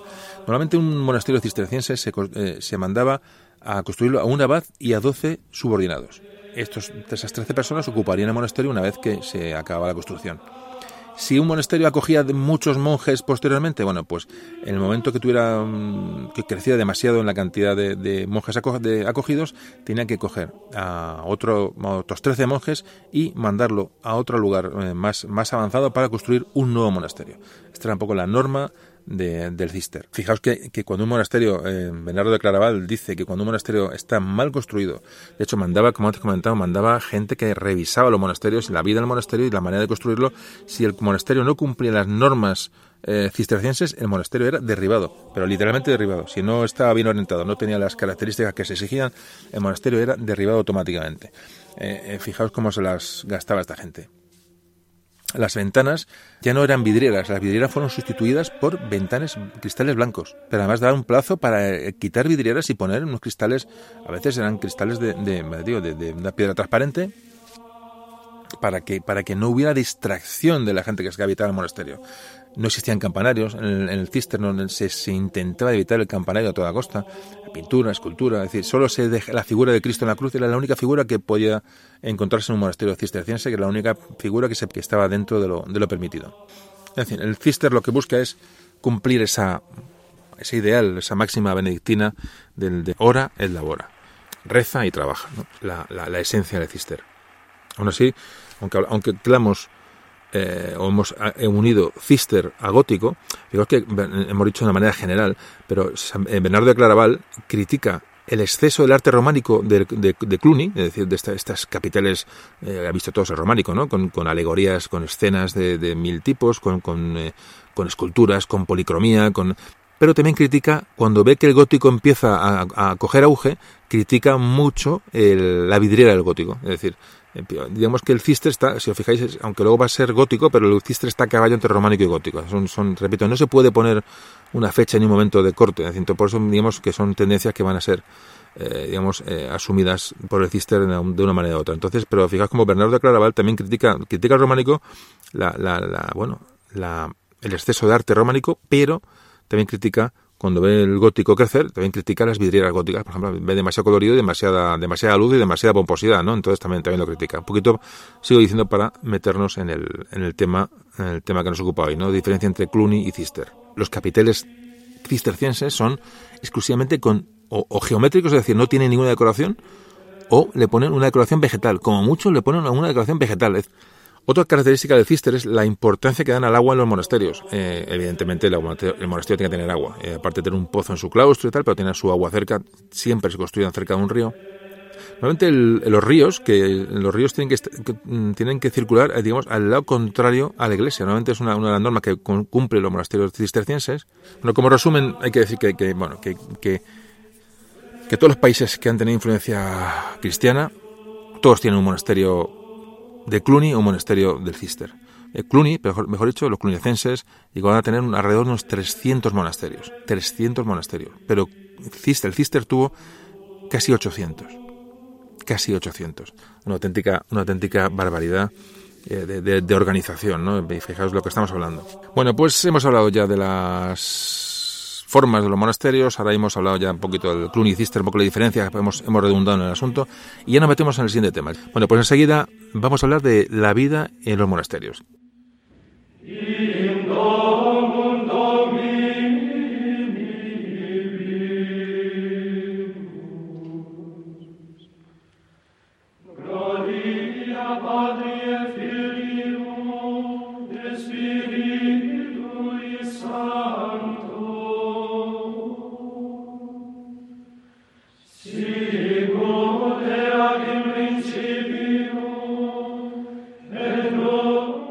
Siempre se ha dicho que, un monasterio era una especie de como de microcosmos, ¿no? De, de que ahí es, en, las mujeres y hombres que estaban allí eh, metidos, enclaustrados, bueno, pues se daban adoración del trabajo, ¿no? En la edad media, una edad oscura, una edad complicada, una edad que, que, bueno, probablemente no sea tan oscura como se nos ha querido vender, pero una edad difícil, una edad difícil, pero esta gente que se metieron en los, monasterios preservaron la cultura clásica para, para, la gente que vino después, es decir, mediante copias, guardaron libros. Muy importante la vida monástica y la vida en los, monasterios para eh, trasladar la cultura eh, a las generaciones venideras. ¿no? Bueno, ¿cómo era la vida en un monasterio? Bueno, la verdad es que el problema de la, de la, vida es el empleo del tiempo, es decir, la racionalización del tiempo, la distribución del tiempo es lo más importante. Y estas reglas, que como bueno, la benedictina, que es lo más importante, bueno, pues le daba gran importancia al aparto del tiempo, ¿no? Entonces, como antes comentamos, hay tres actividades esenciales en la comunidad monástica. Una es el, rezo, que tiene, eh, bueno, tiene diferentes rezos de día y de noche, que el canto ocupa un lugar privilegiado. Luego está el trabajo manual, para que la comunidad subsista y que también es, bueno, para ellos es una forma de oración, el trabajo también es, oración, y por último, la lectura y la meditación ¿no? en, en, la celda de cada uno, ¿no? que, que, que digamos, que cada uno profundiza y es el alimento espiritual de, de, estas, de estas personas. Entonces, ¿en qué se ocupaban los monjes en un, día normal? Bueno, pues desempeñaban las tareas de las tareas más normales a las tareas más, más complejas, en la medida bueno, de que cada cual tuviera una serie de habilidades o conocimientos. ¿no?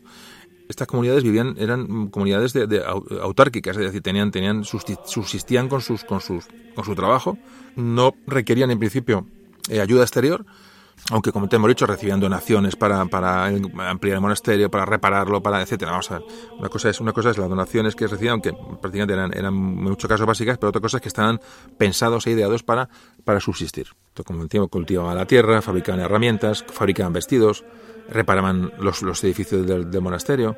Y después, bueno, después de ese trabajo, pues venían, bueno, pues la, el momento intelectual, de lectura, de, meditación, de la copia de libros, la ilustración de, los manuscritos que les llegaban. Era un poco la vida diaria en el, monasterio. Y estos monjes, ¿de dónde venían? Porque toda esta gente venía de algún sitio, ¿de qué capa social o de dónde? Bueno, realmente venían de, de todas las clases sociales eh, habidas y por haber.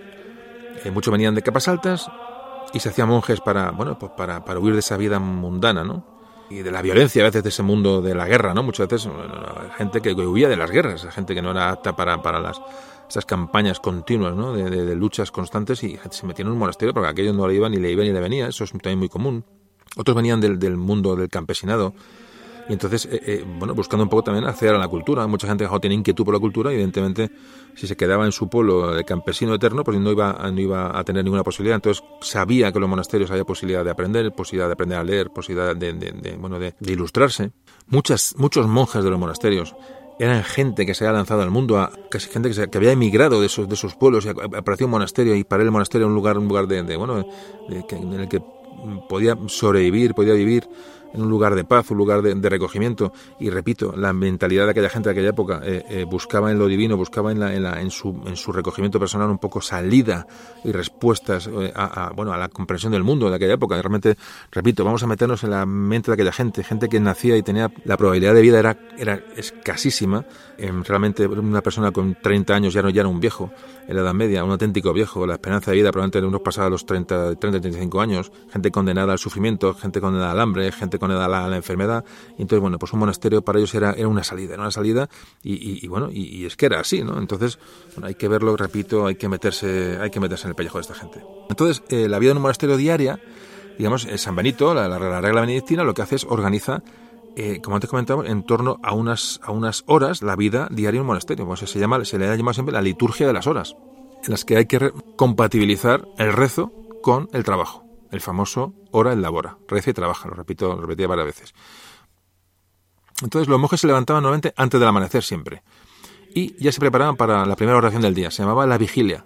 Estas oraciones, como todas las oraciones comunes, estaban hechas en el coro, el famoso coro, este, este sitio que hemos dicho, este coro, que son esas sillas de madera preciosas que normalmente están la vemos en muchas catedrales, eh, con, tras un enrejado y con el famoso mueble central, ¿no? el facistol este, donde colo colocaban el libro a la hora, a la hora de cantar. Ahí, repito, ahí se, se leían, se cantaban parte de la Biblia, siempre en latín, que era la lengua oficial de la Iglesia, y aquí aparecen estos famosos, son los famosos cantos gregorianos. Cantos gregorianos que luego comentaremos un poquito para que sepáis de lo que es. Estos cantos gregorianos que, que, que, están, que, bueno, que estamos poniendo, eh, estamos poniendo de vez en cuando de, a lo largo del podcast, ¿no? Entonces, todo esto que suena son cantos, eh, cantos eh, gregorianos que son, digamos, esa, esa lectura eh, digamos, de una manera cantada, que donde lo importante no era el canto, sino lo que se decía ¿no? en, en, latín. Bueno, luego comentamos un poquito los cantos gregorianos que están ambientando, como digo, de vez en cuando el podcast, que, que la verdad que son absolutamente preciosos y además si los, uno los escucha en un monasterio. Yo realmente es que es que son de las cosas que, que realmente me, me, me, trasladan, ¿no? A estos, a esta, te hacen viajar en el tiempo, ¿no? Un monasterio y un canto gregoriano te hace, te hace viajar en el tiempo. Es, es, una, es, es, por lo menos a mí me ocurre, espero que a vosotros también. Bueno, seguimos hablando de la vida dentro de los monasterios. Eh, después de esta, de esta oración en el, en el, coro, eh, después de levantarse, se aseaban en las, las, letrinas, que tenían, bueno, normalmente en monasterios tenían letrinas con agua de un, del río cercano, entonces volvían a la iglesia para luego empezar otra nueva, oración que eran los laudes. Entonces ahí comenzaba realmente el día. Tenían una hora y media de trabajo y volvían a rezar hora y media después. Era la hora tercia. Normalmente ahí se utilizaba para oficiar una misa.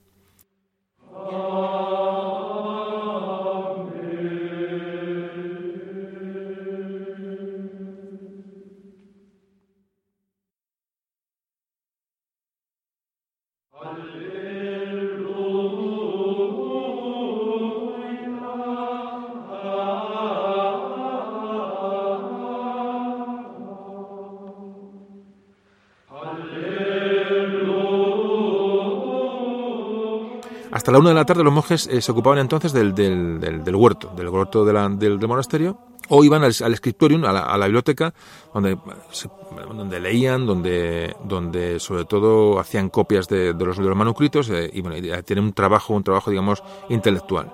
Repito que, en, estos, en estas habitaciones, en estos scriptoriums, se copiaban los libros que les prestaban un, se prestaban unos monasterios a otros libros que unos no tenían, entonces se copiaban.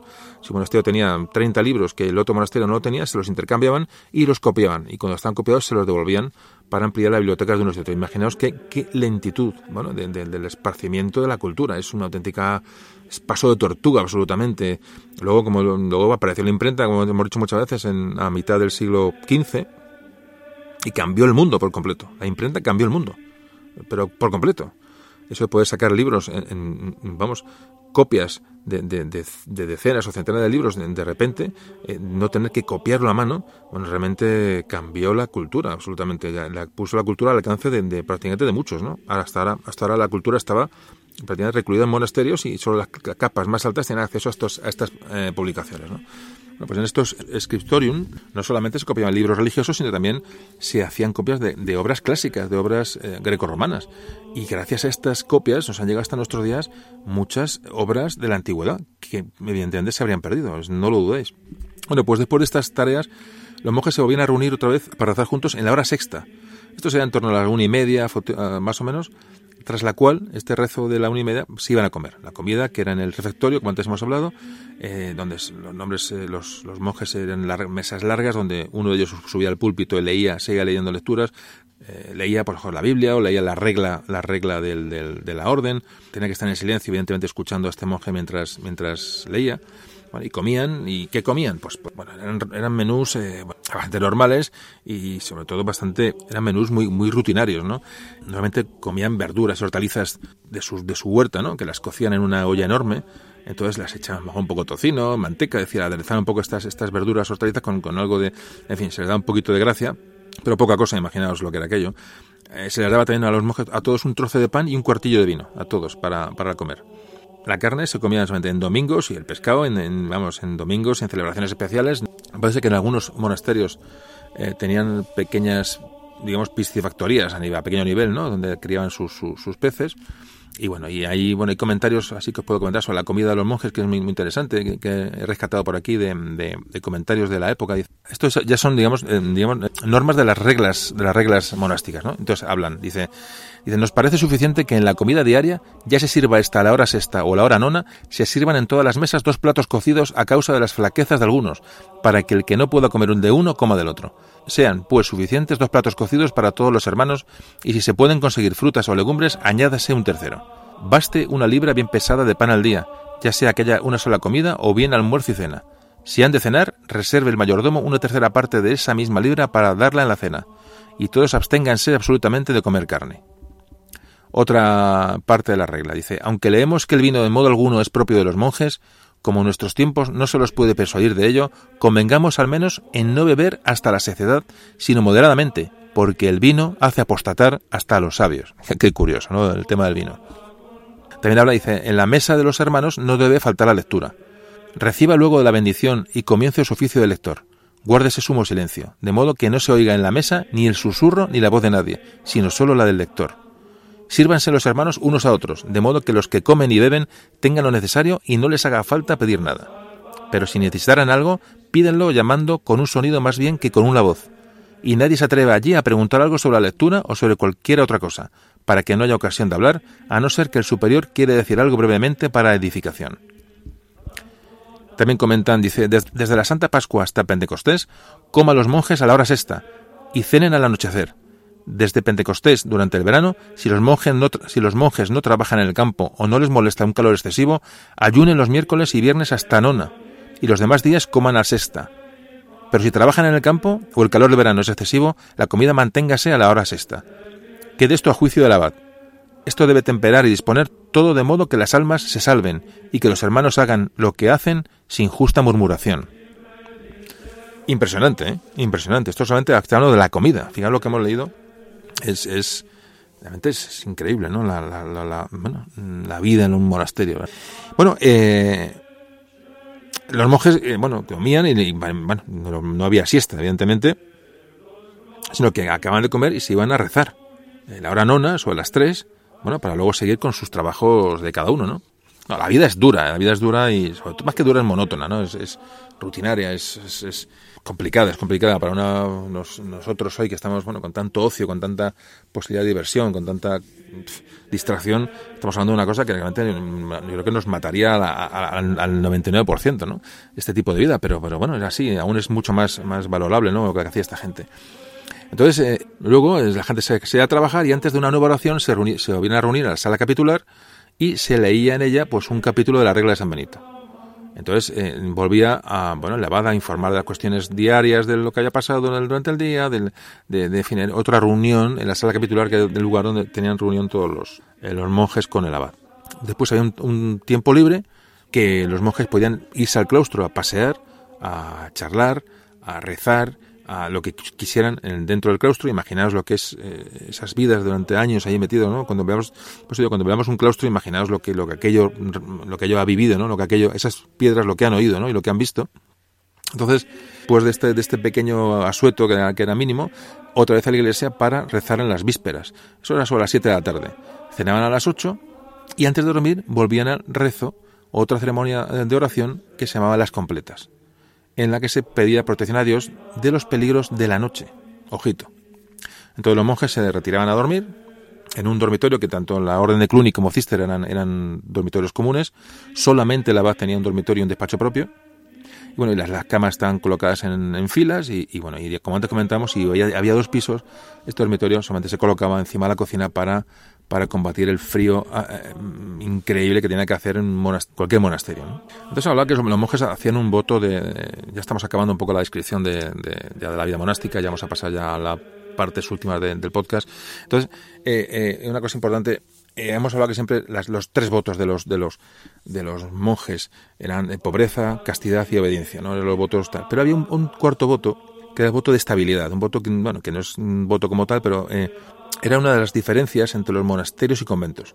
Mientras en los monasterios los monjes y monjas permanecen en el mismo lugar hasta, hasta que mueren, realmente, en los conventos es posible la movilidad entre unos y, unos y otros. Es decir, que en el convento no había ese voto de estabilidad, pero en un monasterio sí.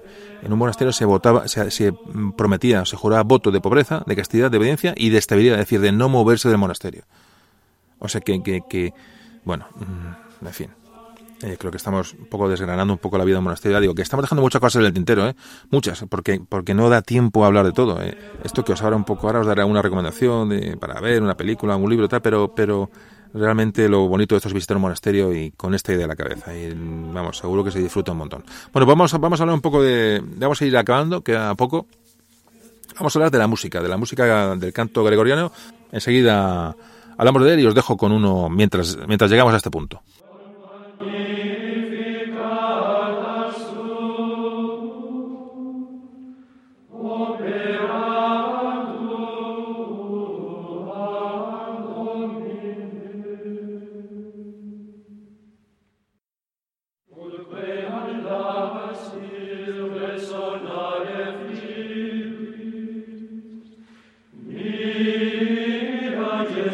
Bueno, el nombre de canto gregoriano viene del Papa Gregorio I, un papa que ejerció su papado pues allá entre 590 y el año, el año 590 y el año 604, para que nos hagamos ni idea.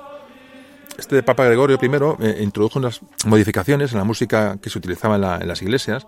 Hay que pensar que desde que nació la música cristiana, fue, bueno, pues fue una, eran oraciones cantadas, que no era una canción en sí, sino que tenían que hacer con devoción, eh, esto, esto parece que nace un poco de lo que dijo San Pablo. San Pablo dijo, para parecer, dijo que cantando a Dios en vuestro corazón. Entonces, eh, con esta con esta premisa, bueno, parece que, que la, música tiene importancia dentro de, las, de, la, liturgia cristiana, ¿no? El, canto gregoriano, digamos, la, esencia del canto gregoriano es el texto. Realmente la música eh, no tiene ninguna importancia, es un, es un vehículo, pero realmente lo que se importante es al texto. Es decir, en ningún momento la música es, es importante. De hecho, también eh, dentro de estas frases que se, recogen para, para dar digamos, legitimidad a este canto, a este canto mientras se ora, dije que San Agustín, según San Agustín, dijo, dice, el que canta ora dos veces.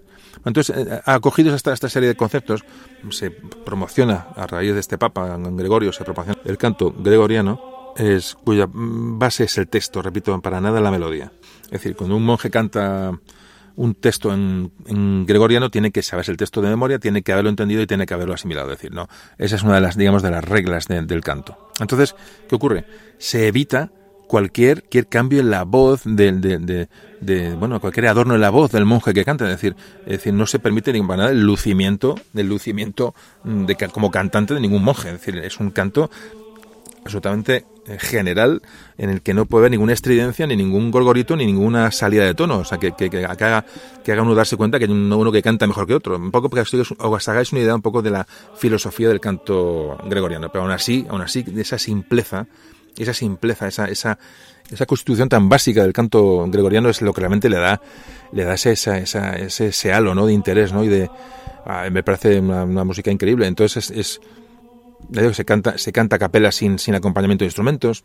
Como decía, se canta al, unísono, todos los cantan a, la vez. Todos los, los, cantores entonan la misma, la misma melodía. Es una música que está pensada para despertar un sentimiento de recogimiento, de, de, de, serenidad, de alegría, a veces de tristeza, es decir, va, va a incidir una serie de sentimientos, es decir, no, no está hecha al azar. Los tonos, si os fijáis, son muy, muy intensos, muy internos.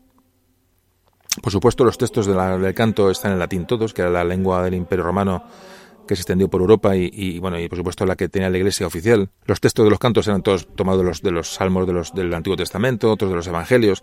Algunos eran de inspiración propia de, de, algún abad, de alguna, de alguna regla, pero normalmente eran, eran todos tomados de las, de las Escrituras.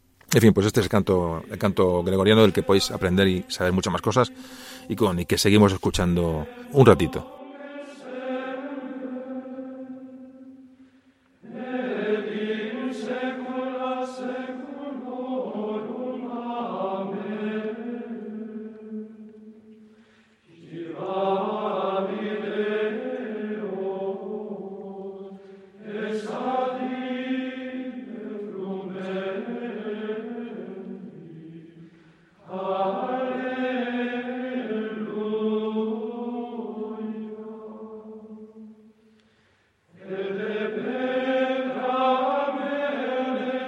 Bueno, ya estamos eh, llegando a las partes finales del capítulo, aunque queda un poquito, pero vamos a hablar un poquito de la... De la ¿qué, influencia tuvieron los monasterios? ¿Qué influencia cultural tuvieron eh, en la sociedad?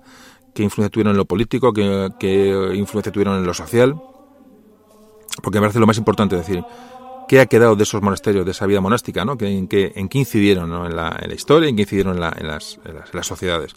Bueno, como te decíamos, hablar un poco de, la Edad Media como decadencia, bueno, pues, pues es un poquito exagerado, aunque realmente fue una época realmente complicada, realmente complicada, en la que el cristianismo, eh, eh, ya digo, como, como, como, ya como término histórico de alguna manera, de influencia histórica, es fundamental. No comprenderíamos nada de la sociedad medieval sin el cristianismo. Es imposible, es absolutamente imposible. De hecho, estamos viendo que, la, influencia es absoluta en todos los, todos los campos. ¿no?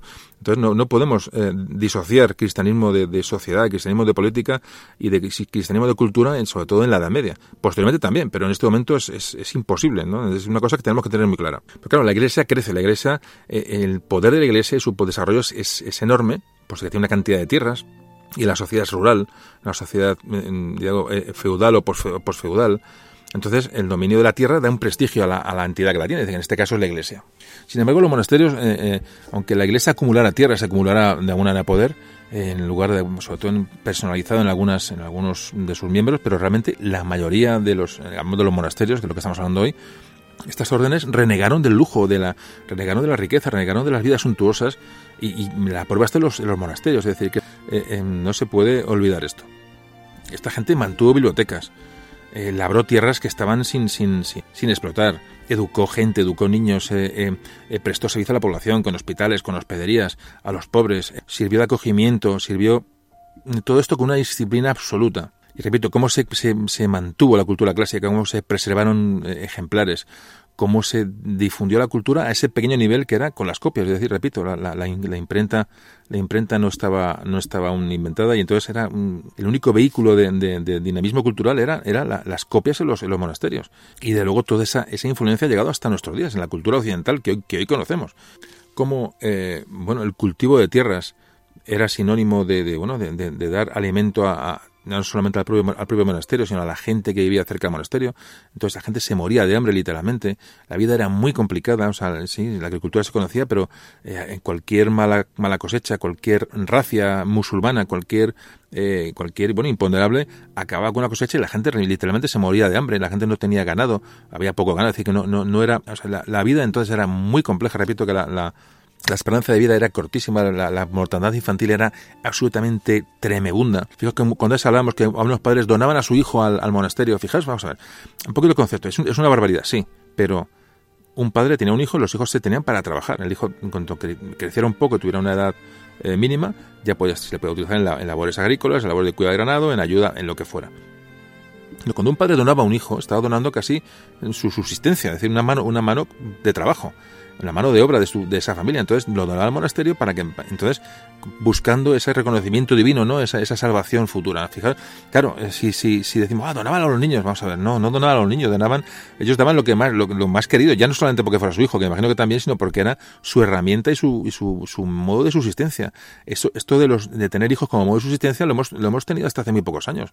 Esto hasta hace muy poco, lo hemos escuchado a nuestros abuelos o bisabuelos, depende de cada uno la, la, la edad que tengáis, ¿no?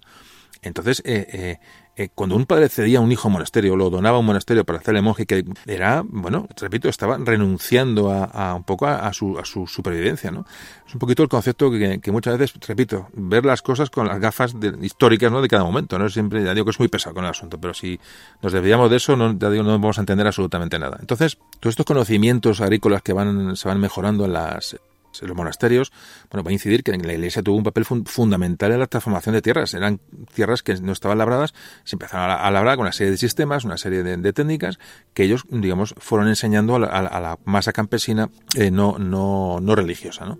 Los monasterios intentan evitar transformarse en, en propiedades feudales pero no siempre lo consiguen. Evidentemente, esa vida monástica de encierro tal no siempre llega, lleva a cabo. Hay monasterios que se enriquecen, abades, obispos eh, y muchos monasterios realmente fueron criticados porque rompen esa regla benedictina y, bueno, y se dedican a, negociar y a comerciar. Eso también es cierto y muchos lo hicieron, muchos. De hecho, hay luego una, una reforma monacal que, que, era, urgente porque los monasterios se han convertido en centros comerciales y centros y centro de poder también es cierto. Entonces, también la Iglesia se convierte ya no solamente en autoridad moral, sino es un, es un poder financiero, ¿no? Eh, también en, medieval, ¿no? Era una, sociedad completamente feudal, de, de, relación de señor-vasallo. Pero la iglesia no se puede tampoco aislar de eso muchas veces. Es decir, si tiene, propiedades, si tiene gente trabajando para ella, pues va a ser también, va a cumplir esa función de señor y con, los vasallos. Es decir, no, se puede aislar tampoco tan fácil. Pero sí es cierto que, que bueno, es alguna época que se recibieron muchas críticas, incluso internas, y se pedía la renovación monacal y la, bueno, y la función de los monasterios porque se están convirtiendo en centros, en centros financieros realmente.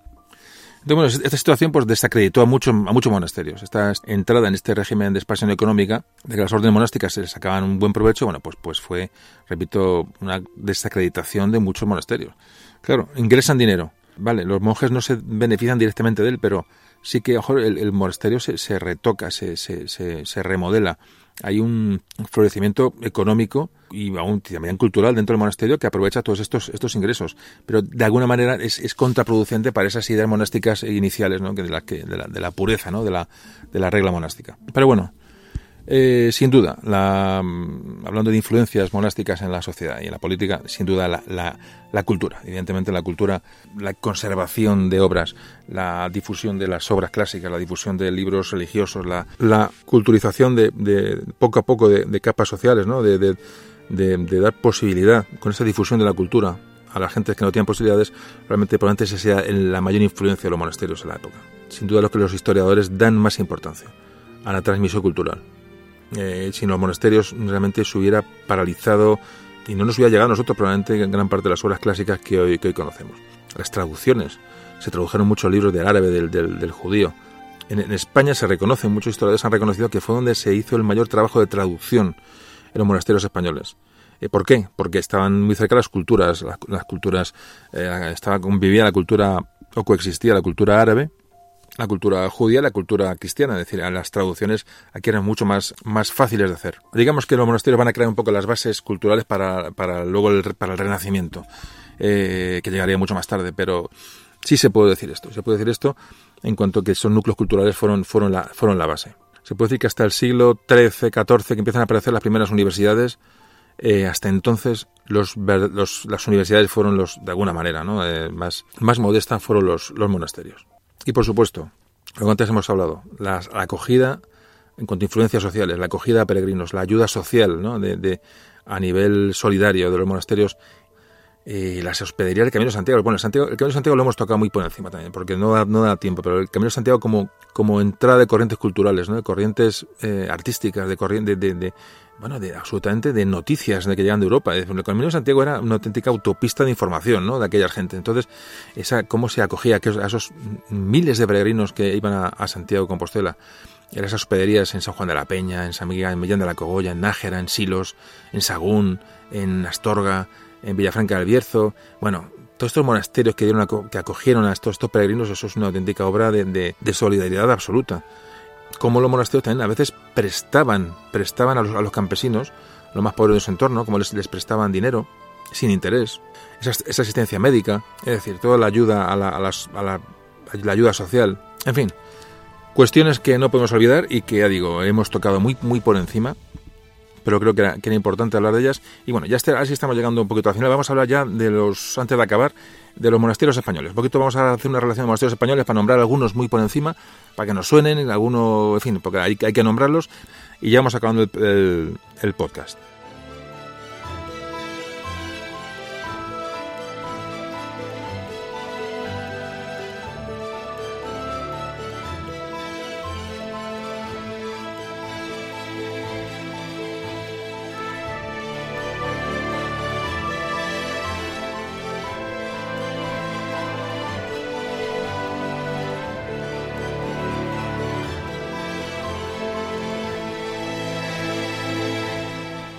Bueno, monasterios españoles. Tenemos gran cantidad de monasterios, de todos colores y sabores. Realmente el monasterio de Sagún, el monasterio de San Benito de Sagún, este que hemos antes le hemos, lo hemos comentado un poco como, bueno, como origen, repito, del, del de Cluny, de, en fin, eh, se le llamó, como antes comentábamos, quiero recordar, el Cluny, el Cluny español, el, el monasterio de Sagún.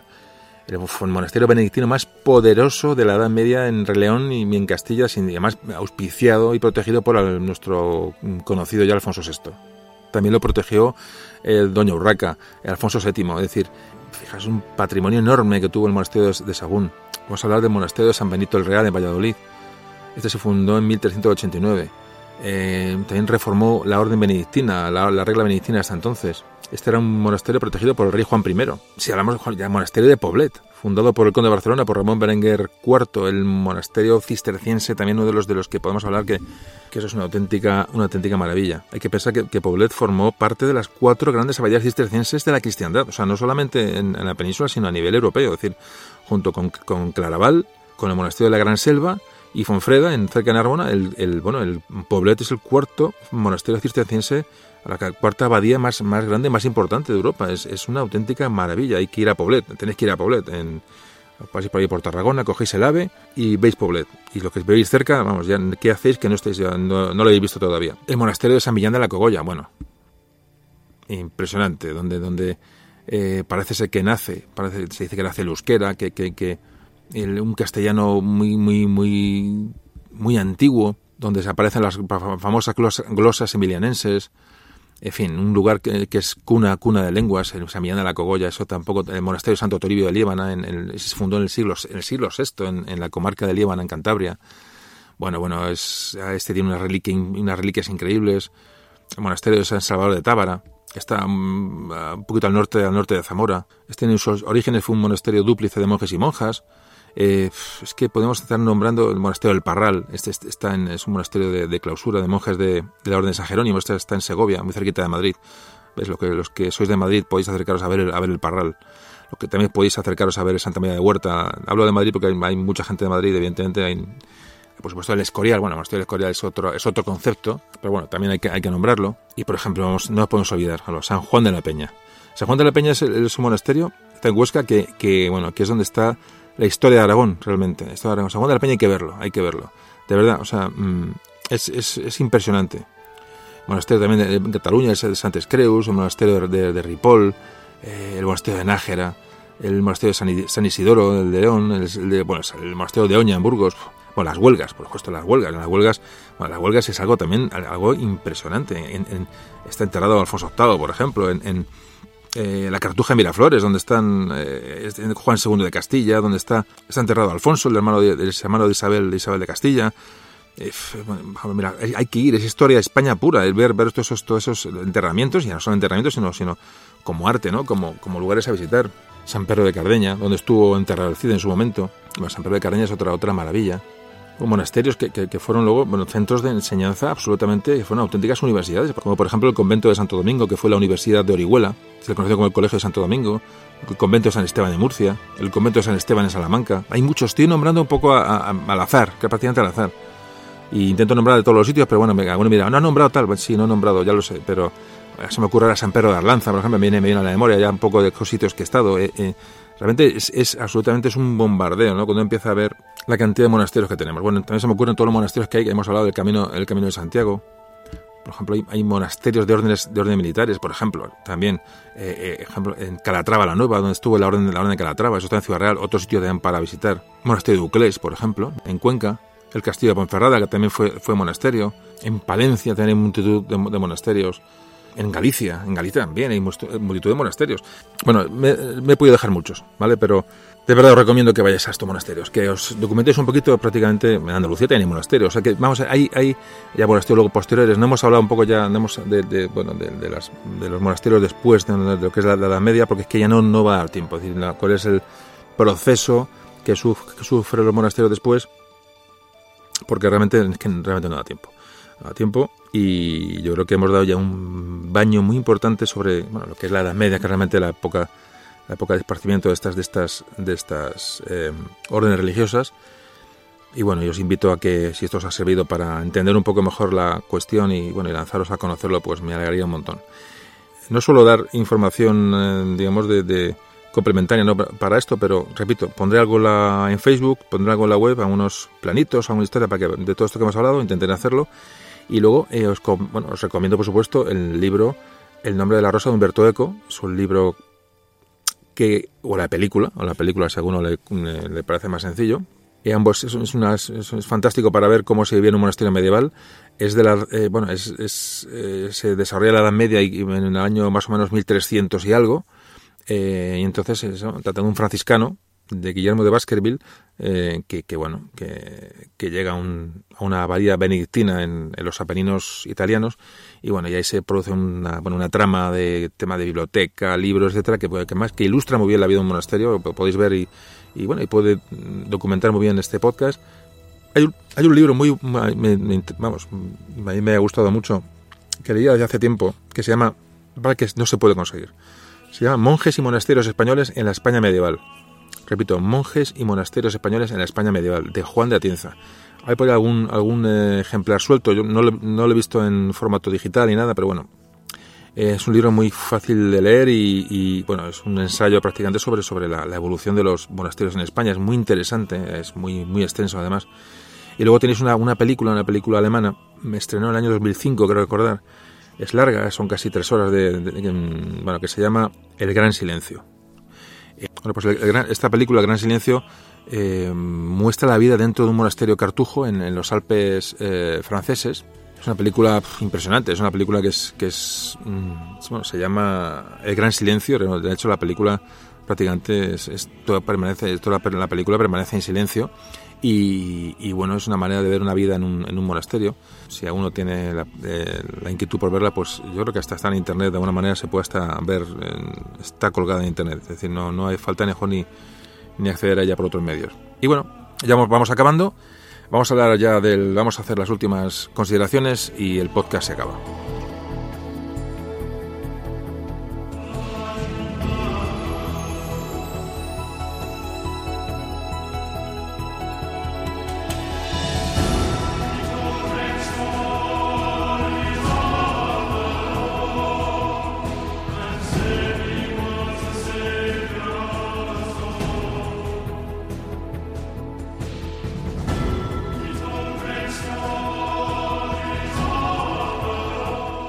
Muchos monasterios, desde luego, de los que hemos hablado hoy, han, han, han desapareciendo, han, ido siendo se ha construido encima, se han utilizado mm, sus materiales para construir otros, otros edificios, otros que no existen, se ha hecho una descripción gracias a, bueno, a documentos que, que nos han llegado.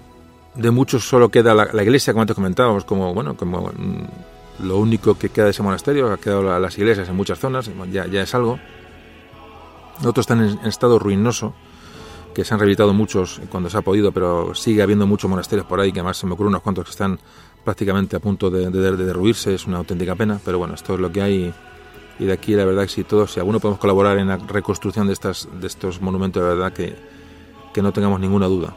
Muchos se han reconstruido, bueno, se han convertido en hoteles, en paradores, en, restaurantes, en colegios. Tampoco está mal, es una manera también de conservarlo. Pero bueno, es difícil hacerse una idea de lo que fue en esos monasterios porque nos falta, bueno, pues el entorno natural, ¿no? Y es muy complicado. Entonces tenemos que hacer un gran, esfuerzo de, imaginación para, para, bueno, para llegar a saber lo que fue aquello. Pero también hay algunos que están prácticamente intactos y que en su entorno natural no ha habido demasiada mano del hombre y se pueden disfrutar tal y como fueron en su época. La verdad que si lo buscamos los, los vamos a encontrar. Otros muchos monasterios tienen su función de monasterio, es decir, subsisten con su comunidad de monjes o monjas y bueno, y subsisten pues gracias a los, pues, igual, a los trabajos que hacen sus, eh, sus, sus, miembros, ¿no? Realmente ya no hay donaciones ni patronazgos como había en la Edad Media, entonces bueno, pues tienen que vender sus dulces, sus zapatos, sus camisetas, sus, sus eh, pulseras, es decir, todos habéis, habéis sido un monasterio y bueno, y he visto más o menos cómo vive esta gente, lo, poquito que quedan realmente con, con gente, de, con monjes de clausura. Y muchos también tienen pues una, una hospedería que son muy baratas y bueno, también nos permiten pasar pues una noche en un monasterio hospedados, que tampoco es una mala, una mala idea. Bueno, pues acabamos.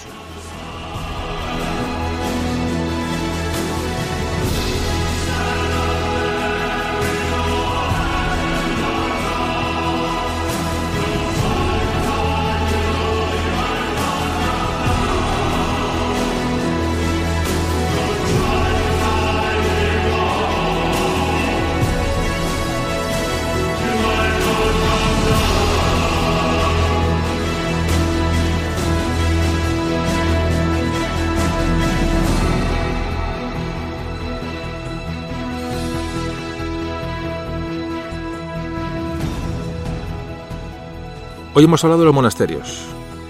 Los monasterios fueron la espina dorsal de la consolidación del cristianismo en Europa. En sus bibliotecas se conservó gran parte de la herencia clásica. De su escritoría salieron las copias de los grandes autores grecolatinos y sus traducciones y comentarios. Aquellos monjes fueron los autores de los textos religiosos, legales, enciclopédicos, literarios y científicos que son gran parte del legado cultural del medievo. Los miniaturistas no solo proporcionaron a la posteridad preciosas obras de arte, sino también los testimonios más vivos de la vida cotidiana de la época. Pusieron en pie monasterios e iglesias, el románico y el inicio del gótico, que hoy perduran como muestras del talento arquitectónico occidental. Financiaron y atesoraron gran parte de la pintura y escultura que se conservan. Construyeron hospitales, boticas, albergues y se encargaron de la organización y explotación agraria, impulsando el cultivo de grandes extensiones improductivas. Hoy hemos tocado un tema muy amplio, un, tema del que seguro podríamos haber hablado muchísimo más.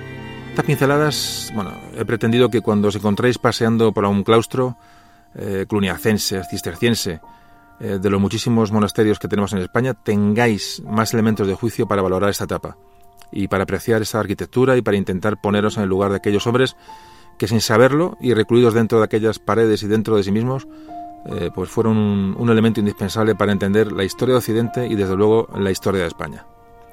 Como siempre os digo, y os pido, ahora os toca a vosotros visitar estos lugares, disfrutar con la vivencia, recrear el pasado, y bueno, y si podéis arrastrar con vosotros a la gente de vuestro entorno, es lo más importante. Y que visitar un monasterio os suponga una experiencia única. Hasta el próximo capítulo.